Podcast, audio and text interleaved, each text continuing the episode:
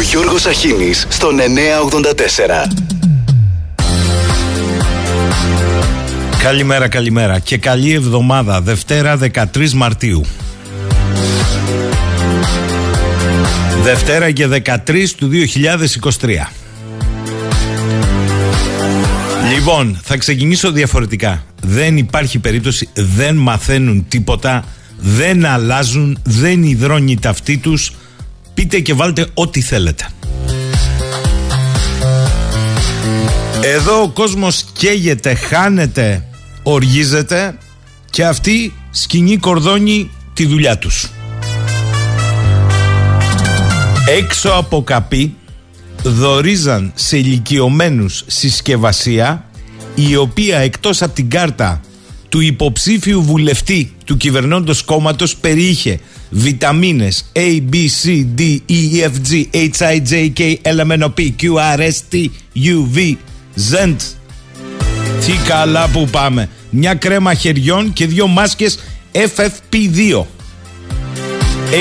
6,5 ευρώ το σακουλάκι γνωριμίας με τον υποψήφιο βουλευτή δωρεάν, όποιος προλάβει, Σταύρωσον. Και μου λέτε μετά, δεν καταλαβαίνουν τίποτα. Οι εκλογές μπορεί να μην έχουν προκηρυχθεί, αλλά αυτός βρήκε τον εφάνταστο τρόπο για τον προεκλογικό αγώνα που έχει ξεκινήσει. Μετά ο άλλος λέει, κουραστήκαμε να λέμε συγγνώμη. Ο άλλος, καταλάβατε τώρα. Η αριθμητική τη βάζεις και την ξαναβάζεις κάτω, δεν βγαίνει. Είναι νεκρή των τεμπών, επισήμως 57 προς 58, αλλά είναι τουλάχιστον 60 σύμφωνα με τους αριθμούς των επιβενόντων, 354, και διασωθέντες 294 σύμφωνα με την επίσημη ανακοίνωση πυροσβεστικής την 1η Μαρτίου. Καταλαβαίνετε τώρα. Καλημέρα στο φίλο το Γρηγόρη. Συμφωνώ, Γρηγόρη, δεν αποτελεί η απόσταση η διάχυση των ευθυνών. Η θέση πως για την τραγωδία των τεμπών φταίνε όσοι κυβερνήσαν την τελευταία 20 ετία. Αλλά έλα σου που η παρούσα κυβέρνηση, όπως και οι προηγούμενες, είχε ικανό χρόνο στη διάθεσή της για να ολοκληρώσει τα έργα που αποτελούν αναγκαία προϋπόθεση για την ασφαλή λειτουργία ενός σιδηροδρομικού δικτύου. Τι να κάνουμε τώρα, το δυστύχημα στα Τέμπη έγινε επί πρωθυπουργίας, στο τέλος μάλιστα της τετραετίας Κυριάκου Μητσοτάκη, με υπουργό μεταφορών τον Κώστα Αχιλέα Καραμαλή και συναρμόδιο, απολύτως αρμόδιο στα ζητήματα των σιδηροδρόμων υφυπουργό τον κύριο Καραγιάννη, ο οποίος παραμένει στη θέση του. Ο καθήλυνα αρμόδιος υφυπουργός. Εμείς βεβαίως πίζουμε στις δικογραφίες και των ηχητικών τα αναγνώσματα. Αυτό πρέπει, αυτό βολεύει. Αλλά σύμφωνα με τους ειδικούς, η εγκατάσταση των απαραίτητων ηλεκτρονικών συστημάτων που καλύπτουν τα τρέχοντα διεθνή στάνταρ ασφαλείας για ένα σιδηροδρομικό δίκτυο 700 χιλιόμετρων όπως είναι το ελληνικό, δεν απαιτεί χρόνο εργασιών μεγαλύτερο του έτους. Με λίγα λόγια, σε αυτή την 20ετία τα συστήματα ηλεκτρονικής ασφάλισης διοίκησης θα μπορούσαν να έχουν εγκατασταθεί τουλάχιστον 20 φορές. Περί του λιλιπούτιου εύρους του ελληνικού σιδηροδρομικού δικτύου σε σύγκριση με δίκτυα άλλων χωρών δεν χρειάζεται να πούμε πολλά. Ο επιμερισμός των ευθυνών μεταξύ της σημερινής και των προηγούμενων κυβερνήσεων της χώρας συνοψίζεται στο ερώτημα: γιατί δεν κατάφεραν, τι τους εμπόδισε να εγκαταστήσουν τα γνωστά πιστοποιημένα συστήματα ελέγχου ασφαλείας σε ένα μικρό υπάρχον σιδηροδρομικό δίκτυο? Οι απαντήσεις είναι προφανείς, τις έχουμε καταλάβει: απαξίωση, τεμαχισμός και ιδιωτικοποίηση του ΟΣΕ, εμπλοκή στο παιχνίδι των επιχειρηματικών συμφερόντων που δάγκωσαν την πίτα. Πέρα δόθε σχετικά με την υλοποίηση καθυστέρησης των συμβάσεων ανάλογα με τα συμφέροντα των εταιριών που πήραν ή διεκδικούσαν συγκεκριμένα έργα. Η στραβή θα μπορούσε να τύχει σε οποιαδήποτε στιγμή, λένε κάποιοι. Ναι, αλλά δεν έτυχε, έτυχε τώρα. Το θέμα είναι ότι η γύμνια του σιδηροδρομικού μας δικτύου αποκαλύφθηκε τώρα επί επιτελικού κράτους και κυβερνήσεως των αρίστων. Άρα η σημερινή κυβέρνηση δεν μπορεί να επικαλείται λάθη και παραλήψεις του παρελθόντος, προκειμένου να αφαιρέσει μερίδιο των πολιτικών και ενδεχομένως ποινικών, θα μου πείτε τώρα ποια ανεξάρτητη δικαιοσύνη να τις καταλογίσει, ευθυνών. Το έργο που θα εγγυούταν την ασφαλή λειτουργία του σιδηροδρομικού δικτύου δεν απαιτούσε πάνω από 12 μήνες για να κατασκευαστεί. Και η κυβέρνηση του επιτελικού κράτους ολοκληρώνει ήδη τετραετή θητεία. Είναι προφανές ότι μέσα σε αυτά τα 4 χρόνια επέτρεψε, ανέχτηκε την απολύτως επισφαλή λειτουργία του δικτύου, καθώς όπως παραδέχεται πλέον, το δίκτυο κακώς λειτουργούσε χωρίς την ολοκλήρωση των έργων ηλεκτρονικής διοίκησης ασφάλειας. Οι σταθμοί είναι υποστελεχωμένοι με κενές θέσεις που επηρεάζουν την ασφάλεια των σειρμών και εργαζόμενους που καλούνται να καλύψουν κενά με λυπή εκπαίδευση. Οι εργολάβοι λειτουργούσαν ασίδωτα, παραβιάζοντας ανεξέλεγκτα από το κράτος τους όρους και τα χρονοδιάγραμματα των συμβάσεων υλοποίησης των έργων. Και τελικά έμεινε στην τύχη της η μετακίνηση όλη αυτή την τετραετία εκατομμυρίων ανθρώπων συνολικά, αν και όλοι γνώριζαν τις σοβαρές ελλείψεις στον τομέα της ασφάλειας. Όλα αυτά έχω την εντύπωση πως συνεπάγονται κάτι παραπάνω από πολιτικές ευθύνες, καθώς καμία κυβέρνηση δεν μπορεί να είναι απλώς διαιτητής και τροχονόμος για τη διευθέτηση επιχειρηματικών και άλλων συγκρούσεων στο πλαίσιο της λειτουργίας του αόρατου χεριού της αγοράς. Με λίγα λόγια, είναι καθαρό ότι το επιτελικό κράτος απέτυχε και ως τροχονόμος ρύθμισης των ιδιωτικών συμφερόντων που μασάν την πίτα του σιδηροδρομικού έργου. Υπό αυτή την έννοια, κατά τη γνώμη μας, οι συγγνώμες των κυβερνητικών στελεχών, που συμπεριλαμβάνουν και μία παρέτηση υπουργού, αλλά όχι η καθαίρεση του αρμόδιου υφυπουργού, όπως και η σπουδή του πρωθυπουργού να παραδεχτεί και να ζητήσει συγγνώμη και για τις προηγούμενες κυβερνήσεις που δεν κατάφεραν να έχουν στην πένα το λιλιπούτιο ελληνικό σιδηροδρομικό δίκτυο, είναι κούφια λόγια του αέρα. Οι ευθύνες για την αθλιότητα του δικτύου μπορεί να επιμεριστούν κατά το βαθμό που αναλογεί σε όλες τις κυβερνήσεις τελευταίας 20ετίας. Αλλά για τη σφαγή των τεμπών το βάρος ανήκει αποκλειστικά στη σημερινή κυβέρνηση, η οποία είχε 4 ολόκληρα χρόνια, χρόνος παραπάνω σ' αρκετός όπως όλοι οι ειδικοί παραδέχονται, να διευθετήσει όλα τα προβλήματα και να εξασφαλίσει την άρτια λειτουργία μιας γραμμής μήκους μόλις 700 χιλιόμετρων. Είναι η ίδια κυβέρνηση που 4 χρόνια λέει ότι άλλαξε τη χώρα. Αν όμως εσείς δεν θέλετε να τα πούμε αυτά, ασχοληθείτε για παράδειγμα με το πως η λεγόμενη πράσινη ανάπτυξη πτωχεύει την Καλιφόρνια, καθώς έπεσε έξω η τράπεζα των νεοφυών επιχειρήσεων και πάει λέγοντας. Γιατί είναι και τα άλλα που έρχονται. Τα μέλη της Επιτροπής που ορίστηκαν για τη διερεύνηση των αιτιών που προκάλεσαν το τραγικό δυστύχημα, μόνο εγγύηση δεν αποδίδουν ότι οι ευθύνες θα αποδοθούν στους πραγματικά υπεύθυνους. Σας θυμίζω ότι αρχικά επιλέχθηκε ως πρόεδρος της ο κύριος Ζηλιασκόπουλος, ο οποίος τελικώς παραιτήθηκε κάτω από την πίεση ότι επί 5 χρόνια έκανε κουμάντο στον ΟΣΕ, την εποχή που διαλύονταν 10-15. Η αντικατάστασή του έγινε με τον καθηγητή Χρήστο Πυργίδη, ο οποίος μαζί με τον άλλο καθηγητή Βασίλη Προφυλλίδη φιγουράρουν στη λίστα καθηγητών που δημοσίευσε η αείμνηστη Αριστέα Μπουγάτσου στην Καθημερινή στις 13/11 του 5. Τι έλεγε η μεγάλη αυτή δημοσιογράφος τότε? Μέγας χορηγός της έρευνας που έκαναν οι δύο καθηγητές ευεργέτης ο ΟΣΕ. Οι καθηγητές αυτοί, όπως ανέφερε το δημοσίευμα της Μακαρίτισσας, έπαιρναν με απευθείας αναθέσεις ερευνητικό έργο, μεγάλα ποσά, και έστρωναν το χαλί των μεγαλοεργολάβων σε κρίσιμα έργα του ΟΣΕ. Όποιος κατάλαβε, κατάλαβε. Είναι η εκτέλεση των έργων που αναλάμβανε στη συνέχεια οι μεγαλοεργολάβοι με στημένους διαγωνισμούς και με τη συνέργεια υπουργών, επικεφαλής του ΟΣΕ και της Εργοσέ, αλλά και υπηρεσιακών στελεχών. Και κάπως έτσι είχαμε τη μεγάλη ληστεία του τρένου. Άλλο θέμα. Διορίστηκε στον ΟΣΕ και στην Εργοσέ ως αντικαταστάτες των αποπευθέντων διευθύνοντων συμβούλων οι επιλεγέντες από την κυβέρνηση για τον μεν ΟΣΕ ο Παναγιώτης Τερεζάκης, για τη δε Εργοσέ ο Χρήστος Παλιός. Έλα σου όμως που και οι δύο έχουν παρελθόν που σε καμία περίπτωση δεν εγγυάται ότι θα σκίσουν πλήρως τα καθήκοντά τους, ιδίως το κομμάτι της αμεροληψίας. Ο κύριος Τερεζάκης διετέλεσε ή όχι από το 2007 έως το 2010 γενικός διευθυντής υποδομής του ΟΣΕ, την περίοδο δηλαδή που άρχισε η σταδιακή κατάρρευση των συστημάτων σηματοδότησης και τηλεδιοίκησης του άξονα Αθήνα-Θεσσαλονίκη.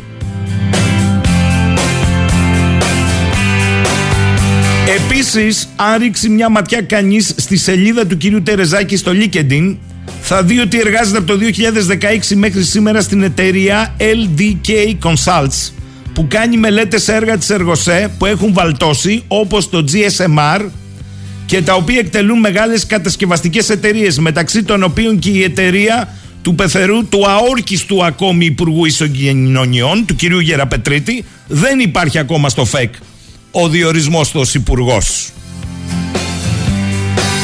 Άρα έτσι θα ελέγξει η εισαγγελία εγκλημάτων τα ζητήματα διαφθοράς των Εργοσέ. Επίσης ο κύριος Τερεζάκης ήταν τεχνικός σύμβουλος του αποπεθέντος διευθύνοντος συμβούλου.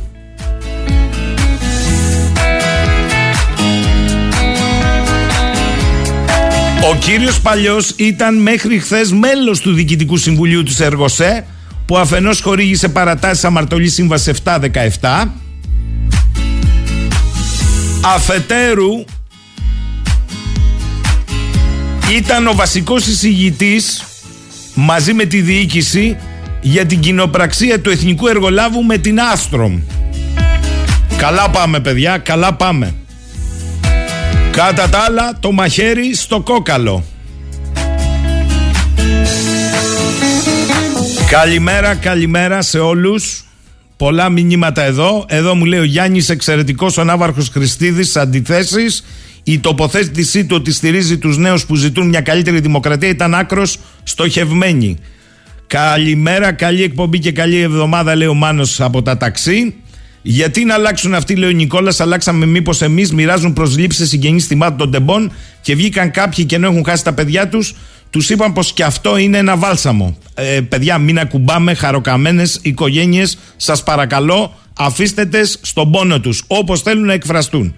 Ο Κώστας, καλημέρα. Μην περιμένουμε από ένα κράτος πάγεται και φέρεται χειρότερα και από ένα πεντάχρονο παιδί να στέκεται στο ύψος οποιασδήποτε περίστασης. Ο Γιάννης, να βγάλετε λίγο τον Αδαλή να μας πει για τη Silicon, γιατί δεν κατάλαβα τίποτα από το άρθρο του στο SL Press. Γιατί δεν ξέραν πόσοι επιβάτες ήταν μέσα, λένε τα βρυλίσια, γιατί στους ενδιάμεσους σταθμούς δεν υπάρχουν ούτε εκδοτήρια να βάλουν ένα υπάλληλο. Κόψτε τα μέσα στο καφενείο, να δίνουν τώρα μεροκάματα τζάμπα. Για αυτές τις ιδιωτικοποίησεις μιλάνε. Εδώ στην Εθνική Οδό όλη μέρα εισπράττουν και έχουν 8 αυτόματα μηχανήματα και ένα εκδοτήριο, και αυτό το ένα γιατί ακόμη δεν έχουν κάνει υποχρεωτικό να έχεις πληρώσει τα διόδια από προχθές πριν ξεκινήσεις, αλλά έρχεται και αυτό. Ο Μπάμπης, καλημέρα. Πουλήσαμε αεροπλάνα, τρένα, λιμάνια, ΔΕΗ, ΟΤΕ και δεν θυμάμαι τι άλλο. Ο ζημιογόνες. Σκοπός ήταν να πάρουμε χρήματα, να ξεχρεώσει το δημόσιο και καλύτερες υπηρεσίες. Έτσι δεν έλεγαν? Για να κάνουμε τη σούμα, λέει, 20 χρόνια μετά. Τρένα που στουκάρουν πιο φθηνά, πας Λονδίνο από ό,τι στη Θεσσαλονίκη. Όταν έρχεται η ΔΕΗ, παίρνεις κανένα υπογλώσιο πριν το ανοίξεις, και το δημόσιο χρέος στο Θεό. Τι δεν καταλάβατε? Συγγνώμη, εδώ φωνάξαμε, λέει ο Σπύρος, ξένους διαιτητές για τον ντέρμπι στο ποδόσφαιρο. Γιατί δεν φωνάζουμε από το εξωτερικό να ψάξουν τι έγινε με το δυστύχημα Πριτς, που θα φωνάξουνε? Τι θέλεις τώρα εσύ? Να αποδοθούν? Μείνε στο μοντέλο του απίστευτου βουλευτή που πήγε έξω από τα καπή του υποψήφιου και μοίραζε κρέμες, βιταμίνες, μάσκες. Καλά πάμε. Πάμε καταρχήν στο διδάκτορα ολοκληρωμένης περιβαλλοντικής διαχείρισης του Πανεπιστημίου Κρήτης, τον κύριο Βασίλη Λύκο, με τον οποίο θέλω να σας πω ότι την τελευταία πενταετία έχουμε πει πολλά για τις ιδιωτικοποιήσεις κρίσιμων για το κράτος τομέων, από την ενέργεια και το νεράκι μέχρι τις ΑΠΕ, τις σπάνιες γεές, τις γεές τις ίδιες, πώς αλλάζει η χρήση. Απροπό, ο πρόεδρος Κυπριακής Δημοκρατίας είναι στην Αθήνα. Θα συναντηθεί με την πολιτιακή και πολιτική ηγεσία. Μια απορία έχω. Το νέο πρόεδρο δεν τον θέλανε οι κυβερνώντες στην Ελλάδα. Στηρίζαν άλλον. Πώς θα τον δουν σήμερα?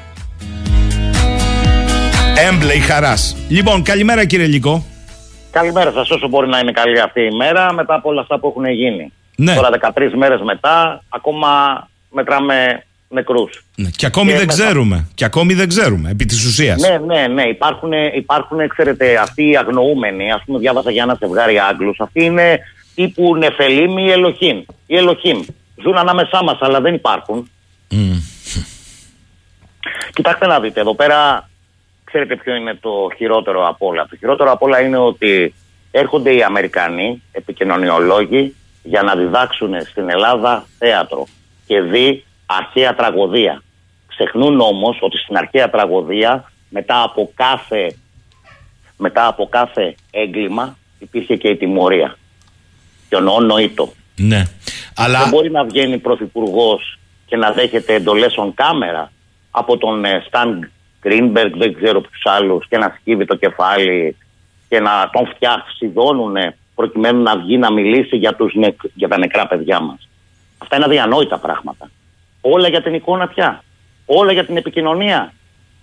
Ξέρετε, με τα τέμπη δεν σκοτώθηκαν μόνο τα παιδιά αυτά και είναι κρίμα. Είναι κρίμα. Σκοτώθηκε η εντεταλμένη αυτή δημοσιογραφία που βλέπουμε κάθε μέρα στις οθόνες μας και η οποία προσπαθεί να βάλει τον κόσμο σε μια απέραντη ψυχοπαθολογία.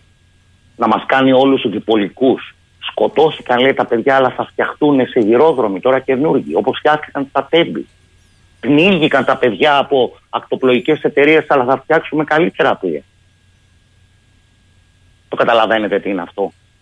Και βγαίνει ένας, έχουμε μία είδηση και 100 από κάτω σχολιάζουν, προκειμένου να κάνουν σχέδαση της ευθύνης και τίποτα άλλο. 2 μέρες μετά δίνανε, κύριε Σαχίνη, δίνανε εντολές, δίνανε προτάσεις, κάνανε προτάσεις από τις τηλεοράσεις για το πώς αυτή η κυβέρνηση δεν θα μπορέσει να έχει μεγάλο πολιτικό κόστος. Και ακόμα δεν ξέραμε πόσους νεκρούς έχουμε. Είναι δυνατόν αυτό? Είναι αυτό ελληνική δημοσιογραφία? Και ευτυχώς που υπάρχουν κάποιοι σταθμοί όπως εσείς, περιφερειακοί βέβαια, προσέξτε, προκειμένου κάποιοι άνθρωποι να μπορούν να συζητούν, να μαθαίνουν την αλήθεια. Πού? Από δημόσιες συχνότητες που προσπάθησαν να τις εκχωρήσουν σε ιδιώτες και τις οποίες τους παραχωρεί το κράτος. Το κράτος τους παραχωρεί. Έχουν υποχρέωση να ακούνε τη φωνή των πολιτών. Και όχι να λειτουργούν επιλεκτικά υπέρ της μίας άποψης ή της άλλης.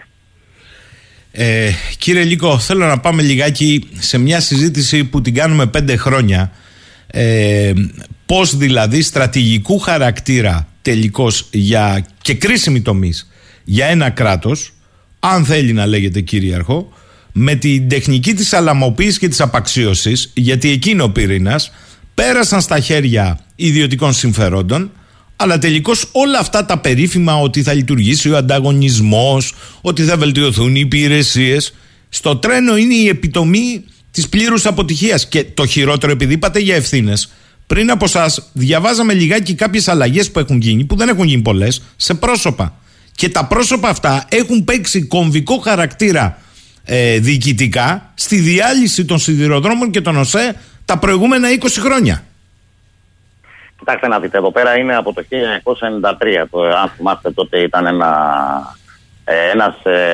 μια ιστορική επισήμανση τότε του Ανδρέα Παπανδρέου που έλεγε ότι δυστυχώς το Διευθυντήριο των Βρυξελών δεν αφήνει τα κράτη να λειτουργήσουν μετά το Μάστριτ κτλ. Θα σας πω μόνο το εξής, ότι πουθενά άλλους στον κόσμο, με εξαίρεση την Ευρώπη, δεν διαχωρίζουν, για παράδειγμα, π.χ. εδώ πέρα με τον ΟΣΕ, το μεταφορικό έργο από τις υποδομές. Είναι λογικό αυτό. Αν κάποιος έχει τα ναύλα και τα επίναυλα και τα διαχειρίζεται, άρα παίρνει το χρήμα, ποιος θα πληρώνει τις υποδομές? Θα τα πληρώνει το κράτος. Δηλαδή θα πρέπει να δανείζεται το κράτος για να συντηρεί τις υποδομές. Άρα μιλάμε για μια χρεοδουλοπαρικία. ΕΣΑΗ. Το ίδιο έγινε με τη ΔΕΗ, πώς τη σαλαμοποιήσανε. Το ίδιο πάει να γίνει με το νερό. Το ίδιο έγινε με την υγεία. Είδατε τι γίνεται τώρα με το ογκολογικό κέντρο. Το ίδιο γίνεται παντού. Παίρνουν δηλαδή το φιλέτο, έρχεται μια ιδιωτική εταιρεία και σου λέει ότι εγώ θα πάρω τον κοιμά, κύριε, και εσύ κράτος πάρε τον κατημά. Και αν δεν μπορείς να το λειτουργήσεις, δανείσου. Αλλά από την άλλη δίνουμε 200 εκατομμύρια ευρώ στην Aegean για να την ενισχύσουμε, χωρίς καν να παίρνουμε μετοχές. Και ξέρετε κάτι άλλο που συμβαίνει εδώ, το οποίο λίγοι το έχουν επισημάνει. Είναι το εξής. Ποιοι είναι οι κατασκευαστικοί όμιλοι οι οποίοι ήταν υπεύθυνοι για την. Για τις υποδομές αυτές του σιδηροδρομικού δικτύου, μα είναι οι ίδιοι που είναι υπεύθυνοι για τους αυτοκινητοδρόμους. Και τα δύο μεταφορικά μέσα το μεταξύ είναι ανταγωνιστικά. Και δεν μιλάω βέβαια για βενζίνες, πετρέλαια κτλ. που είναι λογικό να ευνοούν κάποιους. Πηγαίνετε στο παράδειγμα της Ιταλίας. Πώς έγινε η ανάπτυξη και η ενοποίηση, αυτό που λέμε η περιφερειακή ενσωμάτωση της Ιταλίας πριν από πολλά χρόνια, ή και της Αμερικής, από το σιδηρόδρομο. Ο σιδηρόδρομος όμως δεν ήταν βασικό στοιχείο της οικονομικής ανάπτυξης της Ελλάδας ποτέ, και ούτε καν είναι για την Ευρώπη. Έχουν στην κεντρική Ευρώπη πάρα πολύ καλά σιδηροδρομικά δίκτυα. Αλλά κοιτάξτε να δείτε, και οι Γάλλοι και οι Γερμανοί θέλουν να πουλήσουν αυτοκίνητα και διηλεκτρικά αυτοκίνητα. Αλλά δεν ενδιαφέρονται για το σιδηρόδρομο, ο οποίος είναι οικολογικότερο μέσο. Αλλά κατά τα άλλα, μιλάμε για κλιματική κρίση. Και θα σας μιλήσω μετά και για την Silicon Valley και τις clean startups εκεί πέρα. Αυτό γίνεται. Δηλαδή, δουλευόμαστε μεταξύ μας, δουλίτσες παντού. Και έχουμε ένα κράτος το οποίο είναι διαμεσολαβητής μεταξύ της κοινής γνώμης και των συμφερόντων. Δηλαδή, λειτουργεί ως ΜΚΟ. Αυτό είναι το θέμα. Δεν υπάρχει μια προοπτική για αυτό το κράτος. Δηλαδή, αυτό το κράτος μετά από 5 χρόνια πώς θα λειτουργεί, από πού θα έχει έσοδα, όταν θα έχει ξεπουλήσει όλα. Πείτε μου. Και επιπλέον, ξέρετε, κανείς δεν ενδιαφέρεται για την ασφάλεια του λαού, για την ασφάλεια των πολιτών. Εγώ θα κάνω την ερώτηση. Πείτε μου πόσοι υπουργοί από την κυβέρνηση την τελευταία πενταετία χρησιμοποίησαν το τρένο. Πόσοι. Αυτοί και τα παιδιά τους. Και το τρένο είναι ένα λαϊκό μέσο για τους φοιτητές και τους φαντάρους. Καταλάβατε. Δεν ενδιαφέρεται κανένας για την ασφάλεια του λαού. Και επιπλέον η ασφάλεια κοστίζει. Δεν έχει κέρδος. Θεωρείται ότι είναι πεταμένα χρήματα. Δεν έχει το άμεσο κέρδος. Αυτό είναι το μεγαλύτερο πρόβλημα. Και βλέπετε ότι μία προς μία, δηλαδή έχουμε δανειστεί 65 δις, 35% του προϋπολογισμού την τελευταία τετραετία. Είδατε να πάει τίποτα στην υγεία, είδατε να πάει τίποτα στην δημόσια ενέργεια, είδατε τίποτα να πάει στην παιδεία, είδατε τίποτα να πάει στους σιδηροδρόμους. Απολύτως τίποτα. Αυτά τα λεφτά φαγώθηκαν σε ημετέρους. Δουλίτσες, θα να λέμε. Δουλίτσες παντού. Και μεταπράτες. Παρακολουθούσαμε όλη την Ελλάδα, αλλά δεν μπορούσαμε να παρακολουθήσουμε 2 τρένα τα οποία επί 12 λεπτά το ένα πήγαινε προς το άλλο. Και μιλάμε τώρα για τον κλειδούχο, το κλειδί. Τι κλειδί ήταν αυτό, κανένα άλλο περίεργο, και δεν μπορούσε να το γυρίσει. Και ξέρετε εδώ, αυτό για το οποίο δεν μιλάει κανένας είναι το εξής: πέρα από εγκληματική αμέλεια, που κανονικά έπρεπε να πάνε αυτόφορο και οι υπεύθυνοι της διοίκησης που δώσαν εντολή να μπουν τα τρένα στην ίδια γραμμή. Εντάξει. Και φυσικά διευθύνοντες σύμβουλοι και όλοι αυτοί που έτρεξαν δήθεν να παραιτηθούν. Αλλά εδώ υπάρχει και ο ενδεχόμενος δόλος. Δηλαδή, ενώ είχαν καταγγελίες, είχαν παραιτήσεις, προσέξτε, ενεργούσαν μία πράξη από την οποία μπορούσε να επέλθει ένα άλλο εγκληματικό αποτέλεσμα. Το οποίο εντούτοις το αποδέχονταν την επέλευσή του και δεν κάνανε τίποτε για να το αποτρέψουν. Τίποτε για να ελαχιστοποιήσουν τον κίνδυνο. Και το ξέρανε, δεν ήταν έκτακτο γεγονός, δηλαδή μια πυρκαγιά, μια πλημμύρα. Το ξέρανε, υπήρχαν καταγγελίες, υπήρχαν εκτροχιασμοί τρένων. Τι να το κάνω εγώ ότι ο κύριος Καραμαλής παραιτήθηκε, αλλά θα ξανά είναι υποψήφιος βουλευτής, προκειμένου να ξαναδουλεύσει για το συμφέρον του ελληνικού λαού και ενδεχομένως να είναι και υπουργός, αν ξανακερδίσει τη Νέα Δημοκρατία. Αλλά έρχομαι εγώ και ρωτάω, αδαείς, μπορεί να υπάρξει ψηφοδέλτιο της Νέας Δημοκρατίας χωρίς το όνομα Καραμαλής μέσα? Ναι, κοιτάξτε κύριε Λύκο όμως, μην βγάζουμε απ' έξω και τις ευθύνες των πολιτών, γιατί ο κύριος Καραμαλής λέει ας με κρίνει ο λαός μου. Μισό λεπτό. Αν στις αίρες, στις επόμενες εκλογές βγήκε με παραπάνω ψήφους, με συγχωρείτε. Τι θα πείτε μετά? Δηλαδή η ψήφος του λαού ξεπλένει τα πάντα. Εν συνεχεία να βγάλουμε και όλους αυτούς που έχουν κατηγορηθεί για διάφορα κακουργήματα και να τους βάλουμε στην ψήφο του ελληνικού λαού. Δηλαδή, τι θα το κάνουμε εδώ, Ιησούς ή Βαραβάς? Έτσι λειτουργεί μια ευνοούμενη πολιτεία. Κύριε Λύκο, και πώς, μέσα από δημοσιογράφους εντεταλμένους, προσέξτε, και μέσα από μια κοινή γνώμη που ενίοτε είναι και χειραγωγούμενη. Κοιτάξτε, για μένα μεγαλύτερο θέμα αυτή τη στιγμή είναι ότι παραμένει ο καθήλυνα αρμόδιος για τους σιδηροδρόμους υφυπουργός με αναβαθμισμένα καθήκοντα. Με αναβαθμισμένα καθήκοντα, διότι ο νέος υπουργός δεν έχει υπογραφεί το ΦΕΚ του. Προσέξτε τα αυτά. Τα λέω για σας, για τον κόσμο. Μήπως για να μην έχει ποινικές ευθύνες αργότερα? Καταρχάς, υπάρχει το ασυμβίβαστο με το πόθεν έσχες της εξαχιστείας σχέση με εταιρεία εργολαβικών συμφερόντων. Τότε να μην αναλάβει, να αναλάβει άλλος. Εγώ δεν τα καταλαβαίνω αυτά τα πράγματα και στα πλαίσια του επιτελικού κράτους λέει δεν χρειάζεται να ορκιστεί και δεν θα υπάρξει θέση. Τι είναι αυτά τα πράγματα? Είναι σαν το Σταθμάρχη, ο οποίος διορίστηκε ατελώς από το επιτελικό κράτος. Βάλανε εκεί πέρα έναν Εργοσέ, ένα τραμπάκουλα, για να σου το πω και έτσι, προκειμένου να λύσει τα προβλήματα. Και δεν ήξερε τι έλεγε ο άνθρωπος. Δεν ήξερε τι έλεγε. Παρ' όλα αυτά, κύριε Λύκο, εδώ με ρωτάει πολύς κόσμος. Άλλος λέει εδώ ο εισαγγελέας του Αριού Πάγου είχε το γιο του αποσπασμένο, στον κύριο Καραμαλή και πήγε στο Τρισάγιο μαζί με τον Μητσοτάκη που καλείται να τον ελέγξει. Αυτός είναι ο ορισμός της μπανανίας, λέει ένας. Μα ήδη ο Δικηγορικός Σύλλογος Αθηνών ζητάει να παραιτηθεί ο κύριος Ντογιάκος. Ακριβώς για αυτόν τον λόγο. Όπως και είναι και νομικός σύμβουλος σε ένα μεγάλο φαντ εδώ πέρα, ξέρετε. Άλλος... Δεν γίνεται δηλαδή εδώ πέρα. Γιάννης κερνάει, Γιάννης πίνει. Άλλος φίλος λέει: καλημέρα, λέει κύριε Λύκο, Νίκολας. Ως πολίτης νιώθετε να έχετε, και εννοεί φυσικά όλους μας, κάποια ευθύνη για όσα συμβαίνουν στη χώρα, όχι τώρα, διαχρονικά, από τότε που αρχίσατε να κοινωνικοποιήσετε, να πολιτικοποιήσετε και να ψηφίζετε? Νιώθετε ότι έχετε κάποια ευθύνη? Βεβαίως έχουμε ευθύνη. Γιατί ξέρετε, ο λαός που χάνει τη λαγιά του είναι αναγκασμένος να κλαίει τα παιδιά του. Βεβαίως έχουμε ευθύνη. Γιατί έχουμε αποχαυνοθεί. Κοιτάμε όλη μέρα αυτό το μαγικό κουτί ή το ίντερνετ, γιατί μας προσφέρουν δωρεάν Wi-Fi προκειμένου να κοινωνικοποιηθούμε και όχι να δημιουργήσουμε συλλογικότητες και να αντισταθούμε στα κακοσκήμενα. Και μιλάω διαχρονικά, δεν είναι μόνο υπέρ του για το ένα κόμμα ή το άλλο. Όσο ο λαός παραμένει στις πολυθρόνες του, αυτά θα παθαίνει. Ναι. Και να σας δώσω και ένα άλλο παράδειγμα. Πώς το έγινε στο Brexit? Στο Brexit το ξέρετε ότι συμμετείχανε μεγάλα εργατικά συνδικάτα όπως το ΤΟΥΚ και ένα από τα βασικά θέματα ήταν η ιδιωτικοποίηση των σιδηροδρόμων που ήδη είχε γίνει και ζητούσαν την επανεθνικοποίησή τους. Ναι. Το μαθαίνουμε και τώρα όσοι δεν το ξέρουμε. Αλλά κύριε Λύκο, πολύ σημαντικό ρόλο. Μάλιστα. Κύριε Λύκο, ξέρετε ότι στην Ελλάδα χρειάστηκαν 15 μέρες από το δυστύχημα των τεμπών για να αποφασίσει η ΓΕΣΕ να αντιδράσει, αφού έκανε πρώτα το συνέδριό της η ΓΕΣΕ σε πολυτιλές ξενοδοχείο? Το ξέρετε? Την επόμενη μέρα. Βεβαίως, γιατί ήμουνα στην πορεία. Την επόμενη μέρα κιόλας θα γινόταν. Δεν θα γινόταν την ημέρα της πορείας. Απλά προετοιμάζονταν για την επόμενη μέρα. Γιατί δυστυχώς τα τριτοβάθμια όργανα δεν εκλέγονται κάθε χρόνο. Καταλαβαίνετε, εκλέγονται ανατριετία-τετραετία και βέβαια εκεί πέρα έχει δημιουργηθεί ένα καθεστώς. Όπως και να το κάνουμε. Δηλαδή, βλέπετε ότι ένα ολόκληρο σύστημα αυτή τη στιγμή έχει αρχίσει και καταραίει. Ολόκληρο το σύστημα. Δημοσιογράφοι, αρκετά ηγεσέ. Γιατί ο κόσμος πλέον έχει απειδήσει. Τον κλείσανε μέσα, του βάλανε lockdown, του κάνανε υποχρεωτικότητες. Του ακριβένανε τη ζωή, να μην μπορεί να φάει, του ακριβένανε το ρεύμα, να μην έχει τη βασική, να μην έχει ενέργεια. Ενέργεια που ενέργεια είναι στον πολιτισμός. Του κλείσανε τα δημόσια νοσοκομεία του. Τώρα του παίρνουν το νερό. Αν αύριο πεθαίνουν κάποιοι άνθρωποι από γαστρεντερίτιδα, ποιος θα είναι υπεύθυνος? Εδώ δεν υπήρχε μόνιμη επιτροπή διερεύνησης ατυχημάτων. Απαράδεκτο.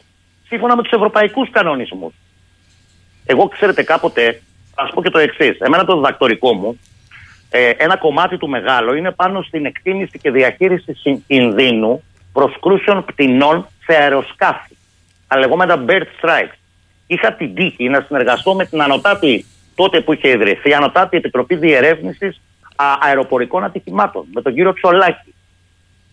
Όλοι αυτοί που συμμετείχαν σε αυτή την επιτροπή ήταν έμπειροι πιλότοι, ήταν πιλότοι που είχαν σωθεί ακόμα και από αεροπλάνο και βέβαια μηχανικοί και ξέραν ακριβώς τι τους γίνεται. Δεν ήταν επιτροπή και μόνιμη επιτροπή, διαρκής μόνιμη επιτροπή. Δεν ήταν κάποιοι που διορίστηκαν τελευταία στιγμή ή αν θέλετε και καθηγητές πανεπιστημίου οι οποίοι δεν είχαν καμία σχέση με το πεδίο. Τώρα αντιλαμβάνεστε γιατί μιλάμε. Ναι, εδώ έχουμε... Αυτό υπήρχε τότε το 1900. 96, αν δεν κάνω λάθος, η οποία έχει επιστοποιηθεί και από τη Flight Safety Foundation. Ναι, το μεγαλύτερο οργανισμό ασφαλείας της Αμερικής.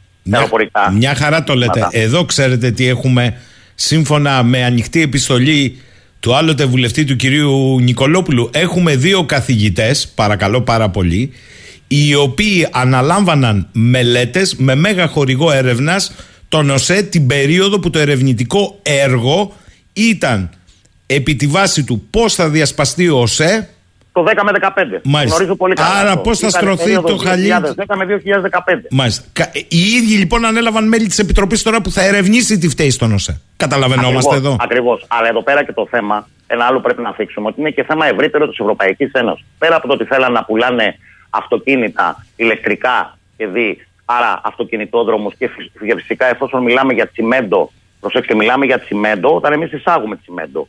Γιατί κάποτε είχαμε την Αγία Τηρακλής, θυμάστε με την Καλντερστρούτσι, η οποία την κλείσαμε επί πατέρα Μητσοτάκη, με όλα τα σκάνδαλα που επακολούθησαν, που τους πιάσανε αυτούς στην Ιταλία 3 χρόνια μετά και τελικά πέθανε με βραχιολάκι εκτός ο Παντσαβόλτα. Ο Λορέντσο Παντσαβόλτα, ναι. Ακριβώς πέθανε, μάλιστα. Θυμάστε. Λοιπόν, άρα λοιπόν εδώ θέλουν το εξής. Για να μην μιλήσουμε και για την, SSI και τι γίνεται στην Ιταλία και την Φερούβιο Ντελοστάτο, τι σχέση έχουν με την Τρανκέτα που είναι εταιρεία της Ιταλικής μαφίας. Έγιναν σύλληψη πριν από κάποιες μέρες και πιάσαν 15 άτομα. Και υπογράψανε μνημόνιο συνεργασίας με την Καραμπινιερία, με την αστυνομία δηλαδή της Ιταλίας.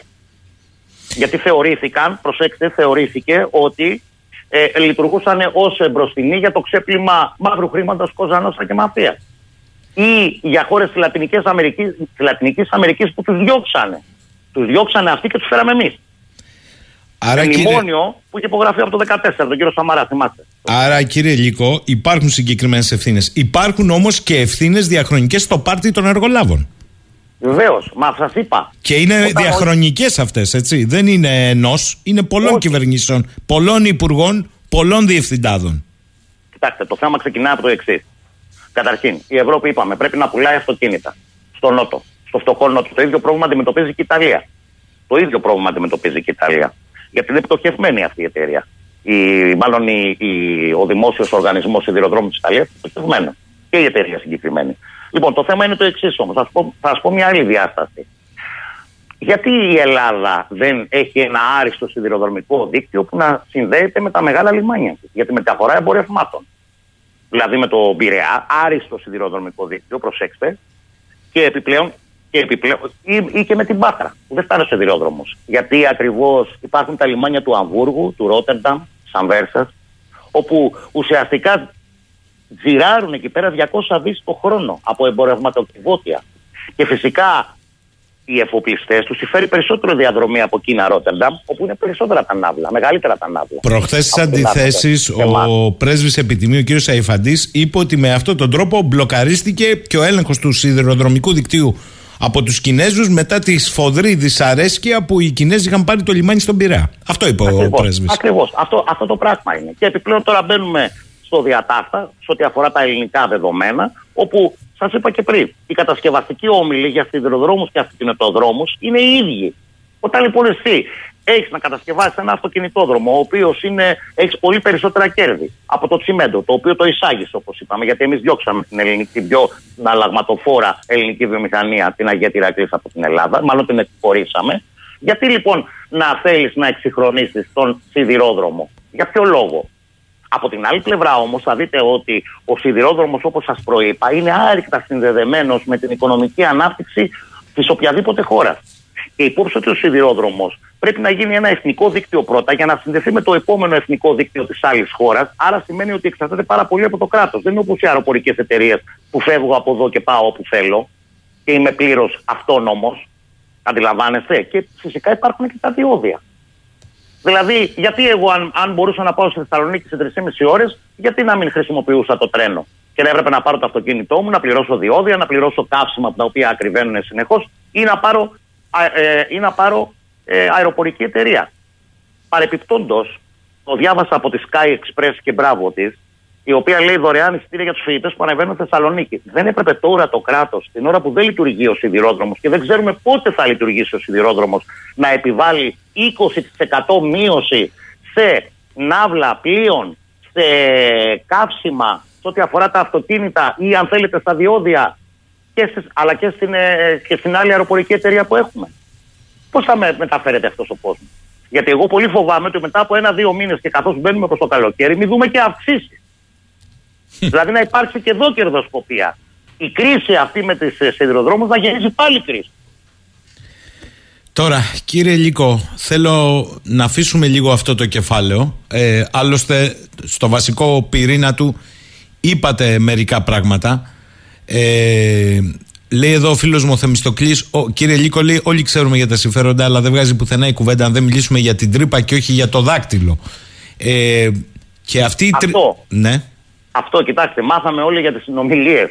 Μάθαμε όλοι για τις συνομιλίες μεταξύ σταθμάρχη, επιθεωρητών κτλ. Επιλεκτικά μάθαμε, με συγχωρείτε. Επιλεκτικά, αποσπασματικά. Ναι. Και κάποιοι τα ενοποιήσαν την Κυριακή στον κεντρικό τύπο και μας εμφανίσαν ότι είναι 500 ηχογραφίες, τις οποίες, αν προσέξετε, είναι πάλι επιλεκτικά αποσπάσματα. Έτσι. Το οποίο αυτό πρέπει να έχει και ποινικές ευθύνες, ξέρετε. Δηλαδή, μπορεί μέρος της δικογραφίας αυτή τη στιγμή να δίνεται επιλεκτικά σε μια εφημερίδα. Εντάξει, εμένα δεν με ενδιαφέρει αυτό. Οι δημοσιογράφοι κάνουν καλά τη δουλειά τους. Δεν θα ψέξω εγώ τους δημοσιογράφους που βρίσκουν τα αρχικά. Αλλά πέρα από αυτό. Ακούσατε τίποτα για συνομιλίες μεταξύ υπουργών, εταιριών, παραχωρησιριούχων κτλ? Αυτές τις συνομιλίες πρέπει να ακούσουμε. Και έτσι θα μπορέσουμε να ξετυλίξουμε όλο το κουβάρι αυτό. Κύριε Λύκο, δεν πρόκειται ποτέ βέβαια να τα ακούσουμε, αλλά τέλος πάντων. Για πείτε μου, πώς συνδέονται όλα αυτά με αυτή τη νέα φούσκα που σκάει? Η Καλιφόρνια είναι ένα κλικ να καταρρεύσει ως πολιτεία. Βεβαίως μπήκε. Και μεγάλες τράπεζες. Ναι, μπήκε βεβαίως η Ομοσπονδιακή Τράπεζα και η Ομοσπονδιακή Κυβέρνηση και εγγυάται τις καταθέσεις. Δεν ξέρω μέχρι πόσο θα μπορεί να τις εγγυάται. Ωστόσο, η ιστορία αυτή με την τράπεζα στη Silicon Valley και τις νεοφυείς επιχειρήσεις. 1.500 νεοφυείς επιχειρήσεις. Και όχι μόνο, και η νοπία έχουν καταρρεύσει αυτή τη στιγμή. Που η Καλιφόρνια έχει μια παράδοση. Προσέξτε, για 2 δις, Για 2 δις τώρα καταρρέει η τράπεζα αυτή. Για 2 δις.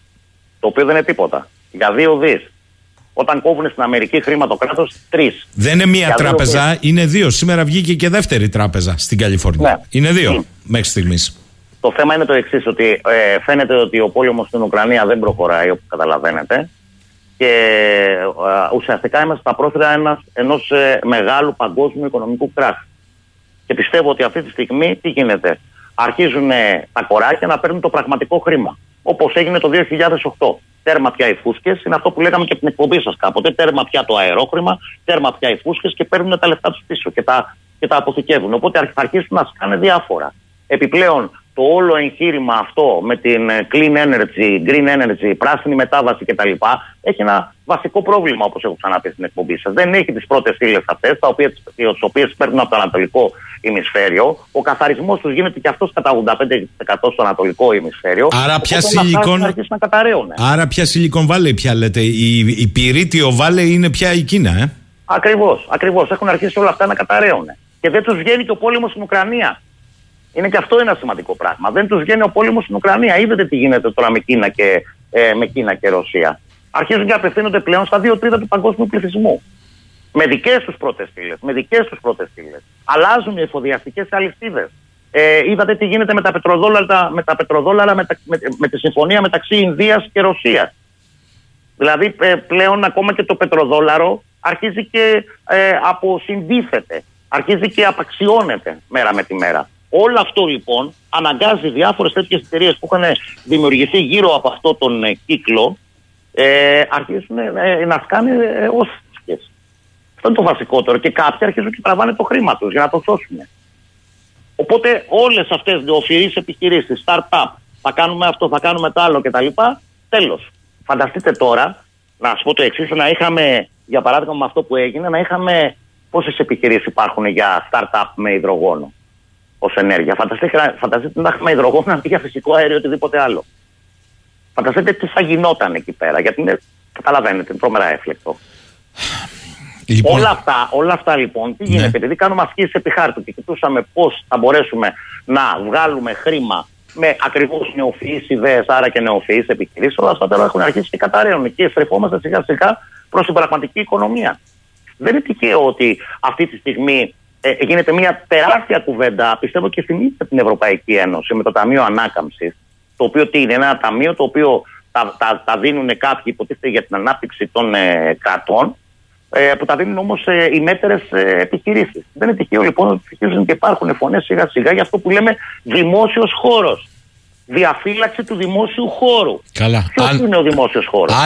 Αν υπάρχει πια δημόσιος χώρος, είναι ένα ερώτημα. Ό,τι έχει μείνει, αλλά βλέπετε ότι δεν λειτουργεί. Δεν λειτουργεί γιατί από την άλλη πλευρά θα έχεις τους λαούς απέναντί σου. Κατά πόσο μπορεί να το αντέξει αυτό, γιατί ξέρετε και η αστυνομοκρατία έχει τεράστιο κόστος προκειμένου να τη συντηρήσεις. Έχει τεράστιο κόστος και ήδη βασικές, όπως σας είπα και προηγουμένως, βασικοί κρίκοι σε αυτή την αλυσίδα έχουν αρχίσει και σπάνε. Δηλαδή, σπάει η ενημέρωση από την τηλεόραση. Δεν παρακολουθούν πολύ. Οι περισσότεροι έχουν τα δικά τους κανάλια ή ενημερώνονται από το YouTube. Άρα δεν μπορείς να πείσεις τον κόσμο. Και έχουν μείνει μόνο κάποιοι υπερήλικες, οι οποίοι δεν μπορούν να κάνουν κάτι άλλο, αλλά οι οποίοι δεν βγαίνουν από τα σπίτια τους. Και έχεις την νεολαία έξω.